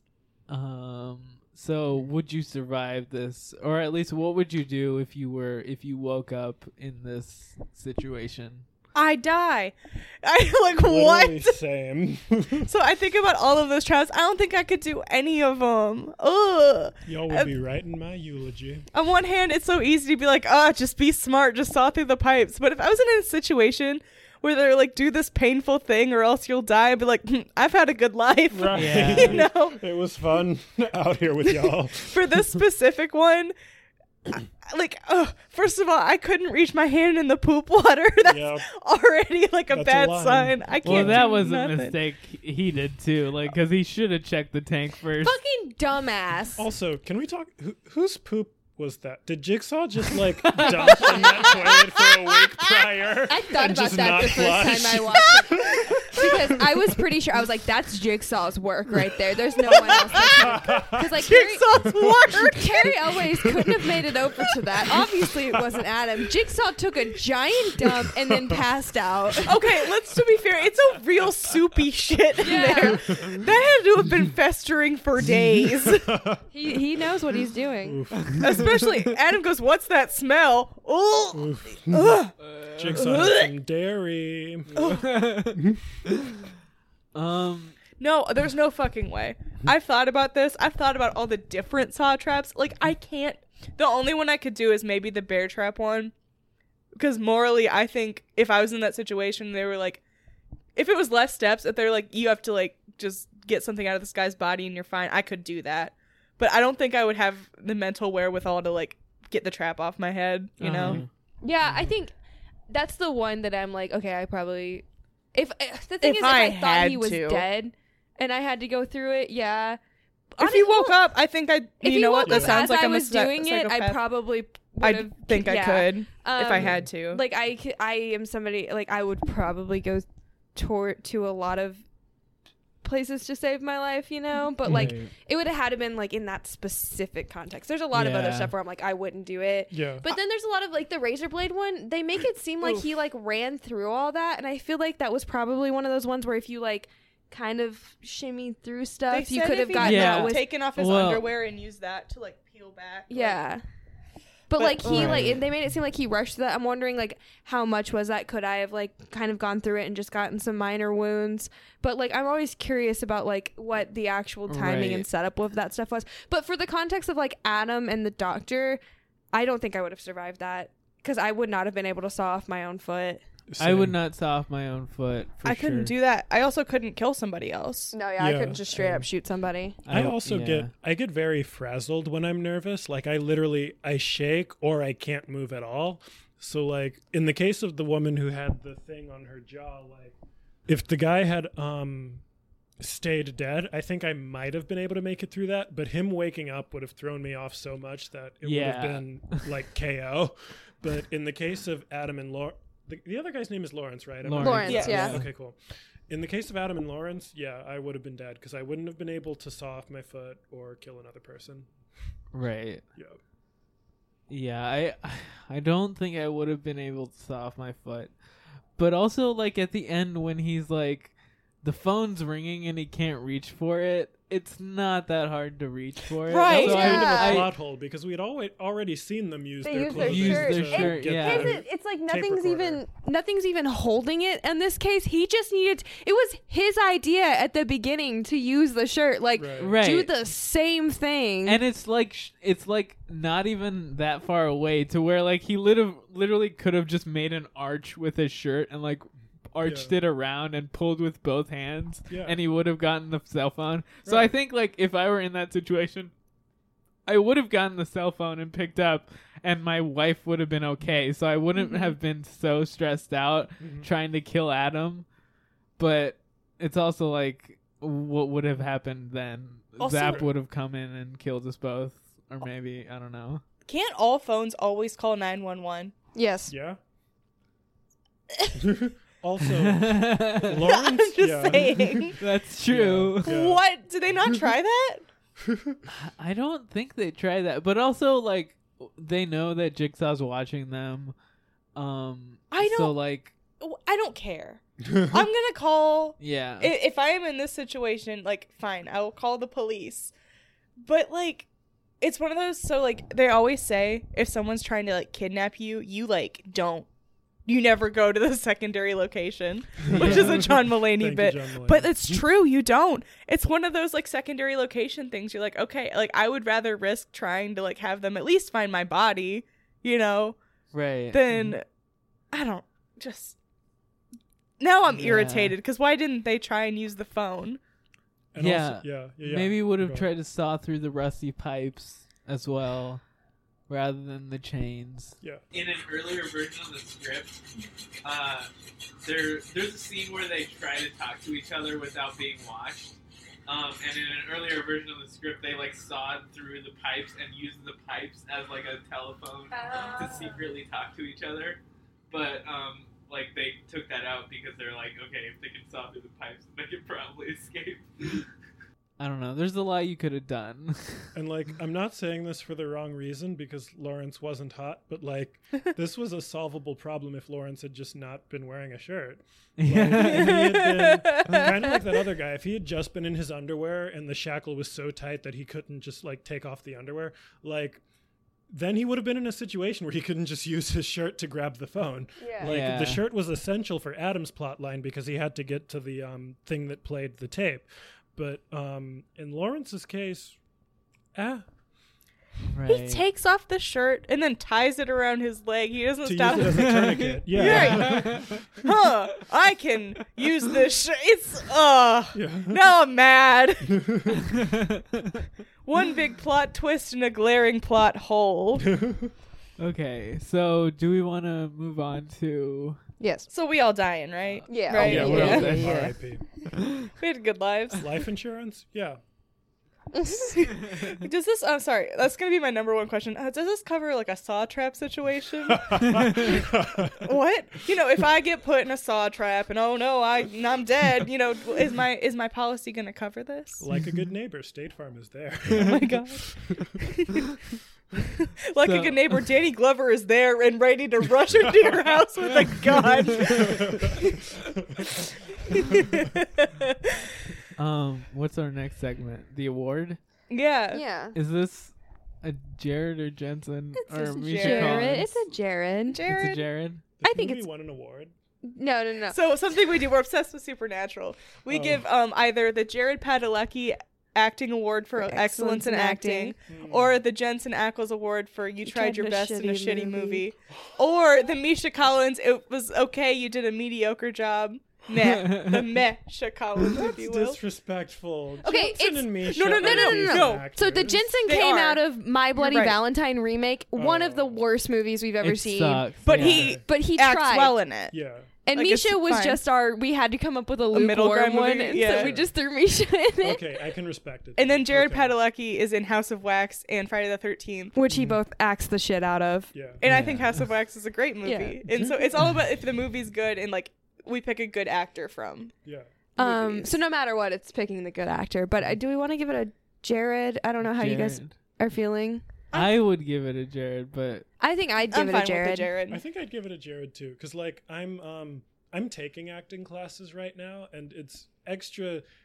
Acting is difficult. Like I'll just I'll put it out there. Like it's very difficult to deliver like an organic performance, and I am taking these classes has given me like an extra respect specifically for child actors because like they don't have time to educate themselves the way that adults and even teenagers do like um this movie the little girl who played lawrence's daughter i was very impressed with her um in a way that i was really impressed with like the two kids in jojo rabbit um the hitler youth boy and the jewish girl like I don't know. I thought um, specifically the young people in this movie were very good, but the the adults delivered really good performances as well. Huh. All right. That was really specific. No, that was Yeah, great. Were you that's taking good. acting classes like through OSU? Yeah, I Oh. added a theater minor because I'm done with everything else. Oh, Oh, that's nice. awesome. Yeah, I think I went through adding a minor just at the end because I was like, "Fuck it, I got Right. time." Yeah. Um, I think Who? I personally want to give it to Cary because I love Yeah. him, That's what I was thinking. but Cary that's always was my very first biased thought. because I'm in love with him. Which one is Cary? he was The Lawrence. doctor. Oh, okay. Yeah, yeah, yeah. I see thought that. he was good in this. I don't know. I feel like I have to do it for one of the two. Not like I have two to, but like mains, for it is between the two for me. And I do feel like Cary was a little bit better. Better. Uh, I Yeah. don't I know. don't- yeah. Actually, I mean, the Adam guy was a good actor. He's just his character. I hate him. yeah. So that's why I'm Yeah. kind of. I'm gonna give it to the guy who stuck his hand down a toilet. it's gonna be Adam for me. I'm giving it to Cary for me. Molly. Molly's I'm, struggling. I'm sorry, I'm thinking. We can cut all this dead so air out. you want to give it to the kid? Yeah, I'm gonna, Okay. I'm gonna give it to Cary's daughter. I'll say it. Yeah, she was good. Yeah. Yeah. I also like the the girl, the drug addict girl who escaped from the bear Amanda? trap. Yeah, she was good. Mm-hmm. Yeah, I don't know. I'll give it to Cary. Okay. I'm sorry. I like Um, really had to think about it. I don't really have a reason for picking him over Adam. I think they're both really great. Yeah. I guess just since like the guy who plays Adam wrote it, I want to throw Cary a bone. Okay. um. So next segment, villain ranking. Yeah. Yeah. So what we do on here is like we rank our villains for each movie that we watch, and so like at the beginning of the year we started over. So so far all our villains are the villains The from the villains from Scream Saw. franchise. Got you. Um, and so this is our first non-Scream villain. Um, so for me, I think Jigsaw. I'm gonna put at. I'm I'm gonna put Jigsaw at number one above all of the people from Scream because um I think Jigsaw is creative and does a lot of interesting traps, so that's why he's number one for me. Bradford, have you seen Scream? I have not. Okay, I don't want to spoil Oh who God. is the killers for Bradford. Um, so I'm just gonna say Jigsaw is third for me, and Scream one and four are above it. Okay. So, quick question: Should I just evaluate them according to my favorite movie You, villains? yeah, you can Okay. do whatever. Or you Like- can talk about like pros and cons. Sure. right. Or just like what you think about uh, Jigsaw as a villain. Okay. Yeah. Give me a minute. Um, I'm gonna think. Yeah. I can go. Um, I'm rating Jigsaw last. I think he's stupid.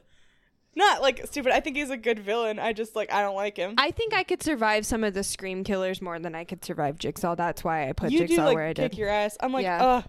To me, he's just insufferable, so I'm putting him last. I love Ghostface so much too. So Right. So I guess for me, when I think of villains, like yes, uh, any movie can have like a villain, but when I hear villain, I immediately jump to superheroes because superheroes, you know, they're they're associated with villains. You know, you hear Superman, you think Lex Luthor, you hear Batman, you think Joker, so on and so forth. Right. But like, I don't know, like. Um, let me see what movies I've seen this year specifically. Yeah, to help me sort of get on the same page that y'all are on, because I, I keep a diary on letter, Letterboxd. right. Um, so this year I've seen Paddington, Just Mercy. Let's see, who's the villain in Paddington Two? Circumstances, and also Hugh Grant. Um, uh, Just Mercy, the villain is racism. Um, I'm sorry, that was the funniest line delivery I've ever heard. right. um, I don't know. When I think about my favorite movie villain, it's basic, but I immediately think of Heath Ledger's Joker, which I know Right. everybody says. And then after that, I think of Michael B. Jordan's Killmonger from Black Panther. Killmonger is a also- great villain. Yeah, Yeah. he he like connected absolutely. So like, um, doesn't matter. I this is a question I would have had to think about longer. I don't know if Jigsaw can rank among my favorite like movie villains period, but uh, as far as my favorite movie villains of 2020 go, um I watched Up last night, the Pixar movie. Yeah. um that was a pretty good villain. Wasn't a mm, mm, I feel bad saying Saw did something better than Pixar. um, um, what about um? What are your favorite just horror movies? Oh, my favorite horror movie specifically. Okay. Well, I've mentioned the Jordan Peele ones. I've seen Halloween. I've seen um what other horror movies have I seen actually? That's a that's an excellent question, Harish, and I applaud you for asking it. and I'm wasting time while I pull up genres. Um no, take your time. Thank yeah, you. no worries. Um, let's see. I quite enjoyed the first It movie. The second one, I didn't really care The for. remakes, Yes, you mean? yes. Yeah. Yeah. Yeah. Yes, oh no! thank you. when I I say the first one, I mean the 2017 Chapter one. two, I yeah, never right. saw Chapter the two. 1991. The chapter Right. two didn't resonate with Yeah, me. I agree with that. I liked it. Chapter two did a chapter lot one, wrong. but Yeah. not chapter two. Yeah, I remember enjoying Split quite a bit. um, Okay. which I know that kind of walks the line between horror and thriller. That Um, really splits the room on a. I knew you were gonna do It's a that. good- whatever, dude. Get out of my head. Um, does Black Swan qu- count as Yes! horror? Holy fuck! I just watched that movie. yes, it does. It- I think it does. Sorry, big was Black well- Swan fans here. Just was read the well made. screenplay. It's Yeah, yeah, yeah, terrifying. yeah. Um, let's see. Fatal Attraction. That's a good movie. Never seen her. I just wrote a paper on that movie for my camera acting class. Glenn Close's performance in that movie blew my mind. Like the prompt Ah. was literally write about two film performances that stuck with you. I wrote about Glenn Close in Fatal Attraction and Denzel in Malcolm X. Oh, and nice. like oof, both of those performances just shook me. And then um Gremlins, which in retrospect in retrospect Gremlins is totally a comedy, but I saw it for the first time when I was 8 years old and it scared the shit Right. out I of mean, me. It's definitely a horror. horror. I was terrified. For sure. Yeah, yeah, yeah, Like I had nightmares about these are literally monsters that can only exist in darkness. What eight year old isn't already afraid of the dark? like, uh, They just want um, to eat their poppy corn and their watch the movie. Movie. Don't fucking feed them after midnight, Molly. That's all I'm saying. I think I'm gonna. Gonna. Fuck it. Gremlins after midnight. I'm sorry, but have you seen Gremlins 2 The New Batch? Oh yeah, Gremlins 2: The New Batch slaps. I haven't seen it yet. It's I'm not so as good as the see it. original, It's but wild. it slaps in its own right. I think about the phrase Gremlins 2 The New Batch at least, I'd say, 50 times a day. that like meme should be as popular as the electric boogaloo. like you know how everyone says X2 electric boogaloo? Like Mm-hmm. people should do X2 the new batch more often than they do. Right. yes. um, those are all the ones that stand out to me because like the rest are Jaws and Psycho and movies from the 50s. But Right. um, yeah, those are all fave horror movies of mine. But as far as ranking Saw among the villains, after I dramatically dropped my phone already, um, um, let's see. iPhone 2 The Glenn New Close Batch. is above them. Lupita Nyong'o is definitely above them. Yeah. Pennywise in the first It. We're getting close. um, you know, I'm gonna put him on the same tier as Pennywise in the first It. He's tied for third. Jigsaw is tied for third. All right. A respectable entry. Valid. That's pretty good. Yeah. Thank you. nice. Um. So our final thing. Well, we should rate the movie. Um. What did we say we were gonna rate it out of? Poisonous blood. Poisonous blood. Little tiny tapes. How many poisonous blood drops do we have? So out of So, Saws, Out of sauce. yes, sauce. of course. What the fuck else would it be? titular sauce. Actually, hold on. I need to check my Letterboxd. I give it- I have one. I'll give it seven. It's Okay. fine. It's a fine movie. I'm gonna give it an eight. They tried their best.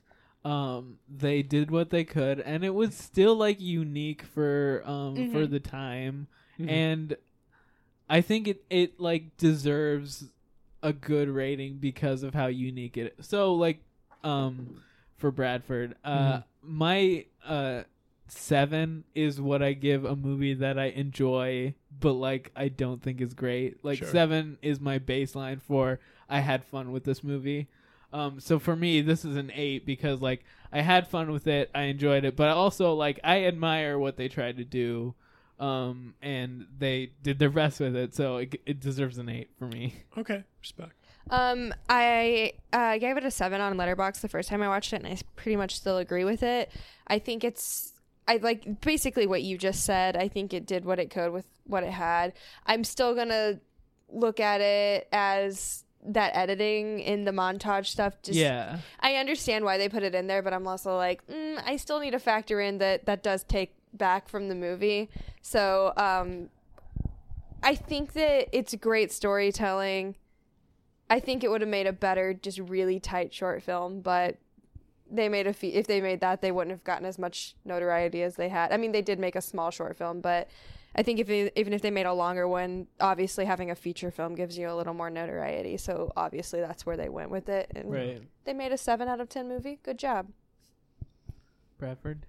So I um I always prefer to think of movies in terms of like letter grades because the American public education system is traumatic. But um I gave the movie a B, which a B is also for me kind of like what an eight what an eight is for you. Like I I enjoyed it, I had fun with it, but it didn't particularly like move me or bring any like strong emotional reactions. Right.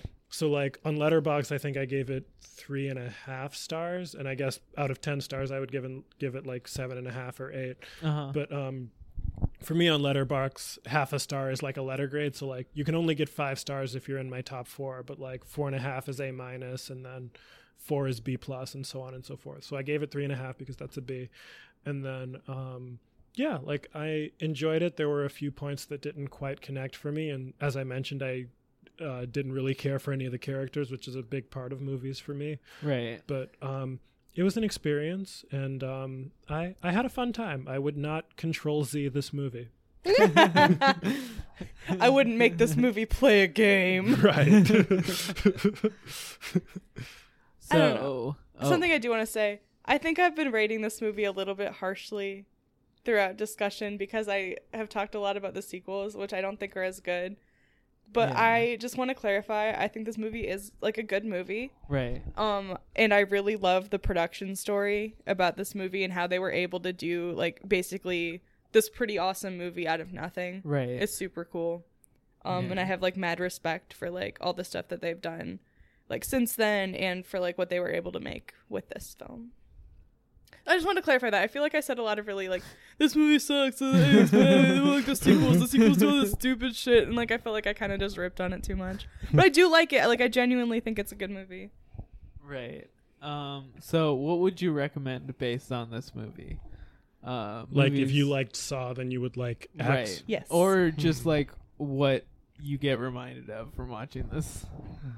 So, Just a I mean, the immediate example for me was the movie Seven. Oh, duh, absolutely. It's a similar, like the killer goes around killing people who he thinks is mo- are morally um, wrong, at least, and then uh, it's it's a similar, like they all have like intricate deaths relating to the um their so-called sin. Mhm. Um, and so I think seven is very similar, and even like I'm I'm pretty sure the uh, writer of this has said that Leigh Whannell has said that he was influenced by seven at least.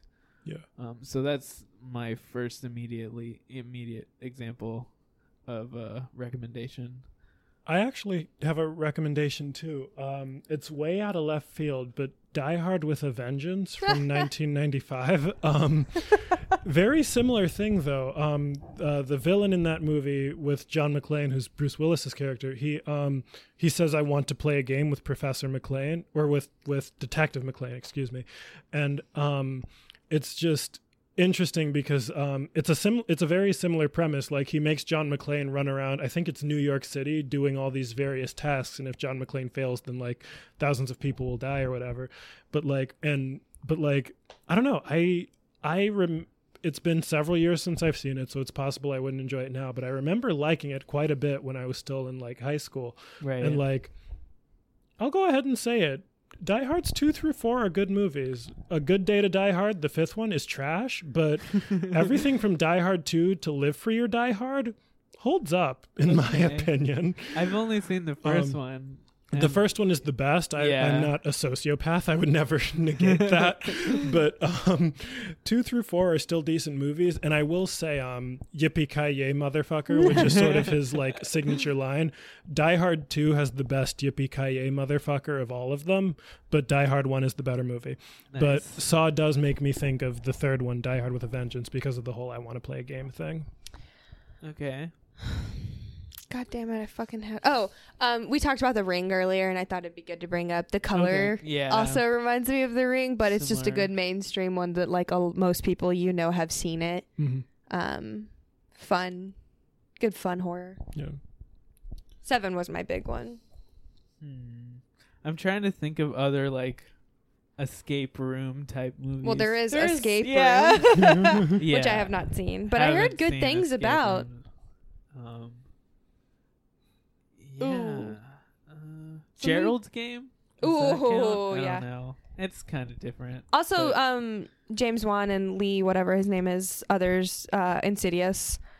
Good, Right. Like just another good movie. The whole Insidious franchise is a good one to bring up. I don't want to, um, you know, recommend it because I would never watch this movie. But I know a lot of people, um, have seen Human Centipede. Oh, I thought about that earlier when we were talking about torture porn, and I, I was no, like, I I'll don't wanna never bring this up. recommend it. Like that's just over the line, and like I can't get down with that. But it's real horrible, and it also has like a very hopeless, like kind of ending to it. Right. I really don't know. Ah, fuck it. I'll recommend Parasite. It's a Yeah. That's a good one. Big fan, As we're yeah. nearing Oscar season, I second that. you know, it's Right. not necessarily like if you like Saw, you'll like Parasite, but you know, if you like Saw, you'll like Parasite because everybody will like Parasite. It's a great movie. Yeah, Parasite's good. It's also like it has a bunch of like plot twists that work really well. Um uh, yeah, I don't I don't know. it's a, that's a good recommendation. also, a lot of the movie takes place in one location. Uh I also Yeah. wanted to recommend this movie called Cheap Thrills.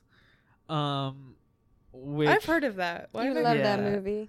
Uh, I, re- I really like it. It's basically um, i- it ha- it stars uh um Rob Corddry Rob Corddry right no David Koechner The other one. the other one um David Koechner and Sara Paxton and Pat Healy are in it. I've heard of this Um, movie. Yeah, it's basically David Koechner and uh, is married to Sa- Sara Paxton, and they're rich, and they meet these two guys at the bar, and basically the whole movie is like, if I pay you this much amount, will you do this depraved thing? And then it gets like more and more intense uh, as it goes. But like the first one is like, will you like flirt with the waitress for a hundred dollars? um at the bar? And then they're like okay come over to our house. Like will you have sex with my wife for this much money? Blah blah blah whatever. Um and so like it gets more and more uh depraved and uh complicated but uh that's i i like that movie. It's pretty interesting. Along with that, that reminds me of another one that fits in with this is Would You Rather, uh-huh um, which is uh, it's basically like a bunch of people get called together that desperately need money. Um, and they are invited to basically play a game of Would You Rather, and it's like life threatening stuff. And if you pick the wrong one, you're gonna die. And if you're the last one alive, you get this huge amount of money. Um, and it's like people who are desperate for it. And um, it's like I wouldn't call it like phenomenal. It has some eyeball stuff in it that really fucked me up um, and something to do with like um, drowning. But um, like it's it's a really f- if you like this kind of movie, it's definitely a good movie to watch. yeah um okay any other recommendations No. Not. Okay. Uh, well, that's it. um, so do you have anything to plug? Do I have anything to plug? Um, Twitter, any social media? Any projects you Uh, want people to see? My Instagram is at bdouglas98. Uh, as of right now, I just kind of post stuff from my life, but um, I expect to be moving to California soon to pursue screenwriting, so that'll be Nice. interesting. Um, my I think my Twitter is also at bdouglas98. Um, I'm I keep telling myself I'm going to try to start posting funny stuff on there, but I haven't yet. but if you're curious for when I start, that's the handle. Um, but yeah, um, I'm in. I'm a. If you're in Columbus, I'm a member of Backburner Sketch Comedy, and we have our first uh, show of the semester, uh, Friday, January 31st. I want to say. Ooh, this Um, might come out after that. Oh yeah, you said this is coming out in February, so Yeah. never mind. But um, yeah, Just follow Backburner. Yeah, Backburner. just follow Yeah. Backburner on social media, and you'll have a good time. So, yeah, that's all I got. You, uh, Thanks. do you want to plug your Letterboxd as well? Oh, Oh, yeah. yeah. I think I used the same username for everything as my Letterboxd. I'm gonna double check real quick. Yeah, my Letterboxd is uh, bdouglas98. Um, I watch a weird assortment of movies. The last four movies I've seen are Saw, Up, Manchester by the Sea, and The Hangover. So I'm sorry, Bradford. The Hangover Movie you- for the night. first time. Joker research or something. For the first Right. night. For the first time. The first yeah, time. I had never seen it before. What do you think? It was very bad. It did not age well. yeah, no, it did not. I didn't enjoy it. I watched it when I was in high school. and I was like, ooh, and then I Yeah. watched it like recently, and I was like, ooh.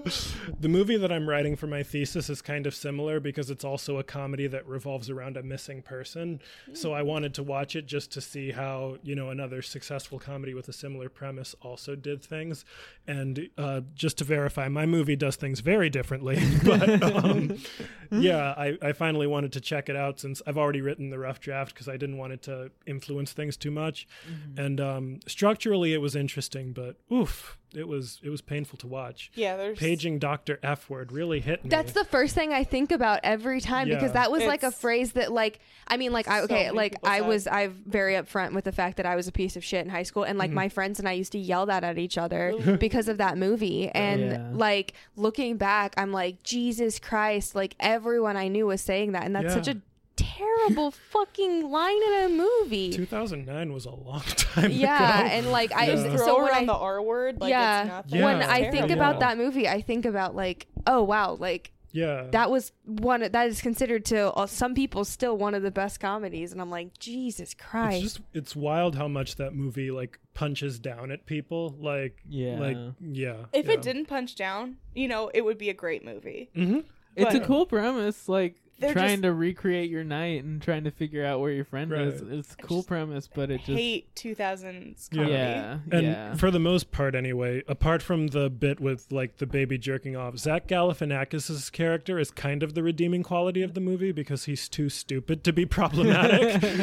but like, I don't know. Yeah, w- uh, I don't know. Watching it as a as a gay black guy in 2020 was weird. Right. and I was by myself. I didn't even oh, watch it with friends. I was in my bedroom by myself. you couldn't be like, oh, that was bad, right? Right. you just have to sit there. Yeah. Good news is they made two more. And they only get worse. And one of my favorite screenwriters wrote the second and third one. Really? Yeah, my, my favorite Amazing. podcast right now is Script Notes, and it's hosted by John August and Craig Mazin. And Craig Mazin wrote the second and third Hangover movies.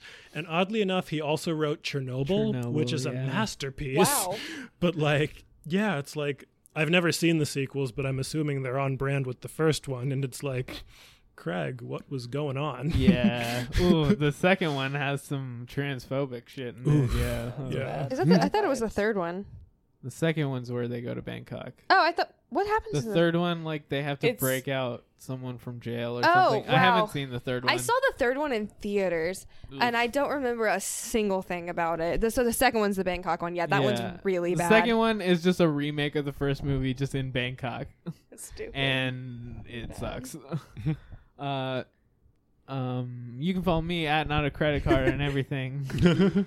Um, you can get me at Save Our Shaggy. That's a Scooby Doo reference. Um, I think I've forgotten that on a couple of episodes this year. Um, on uh, Instagram now and Twitter, and on Letterboxd at Samantha Dawn thirteen. You can find me on Twitter at Midsummer Queen. That's an Ari Aster reference. um, on Letterboxd at M-O-1-1-Y-H-A-I-N-E-S. And on um, Instagram at Molly Francis Haynes. And you can follow the show at Tipsy Terror on Twitter, tipsyterrorpod at gmail.com. Uh, if you want to email us, and then we also have websites tipsyterror.rip, tipsyterror.wtf, tipsyterror.pub, Dot pube. and also tipsyterror.com. Um, and all of those just point to where you can find us to subscribe to our podcast. And we also have a Patreon, patreon.com slash tipsyterror. For $1 a month, you get um, to vote in polls to decide one of our episodes per month. And um, you also get, uh, I'm doing a project where I'm going through the past 50 years of horror. Um, you get, though, I'm, and I'm posting reviews of each of those movies um, that I watch, and uh, I'm watching one movie a week. But you can get those for one dollar a month, and then for five dollars a month, we do bonus episodes. Uh, and we do one bonus episode per month. And if you if we get enough donations, we'll do multiple bonus episodes per month. Uh, and so that's all. yeah. Sorry, I have one more thing. I forgot to recommend uh, Dinner for Schmucks. Oh yeah, because a lot of these people um in this movie are schmucks. Right. And there's a diorama. and that's all. Yeah. So thanks for listening. Thank you, Bradford, for being on the podcast. Thank you so much. Thank it was lovely to have me. you. No, I so had excited. a lot of fun. Thank it you. Was great. Cool. Uh, bye. Bye. Remember that couple that was fucking on the dance floor? Good lord, yeah, that was awful.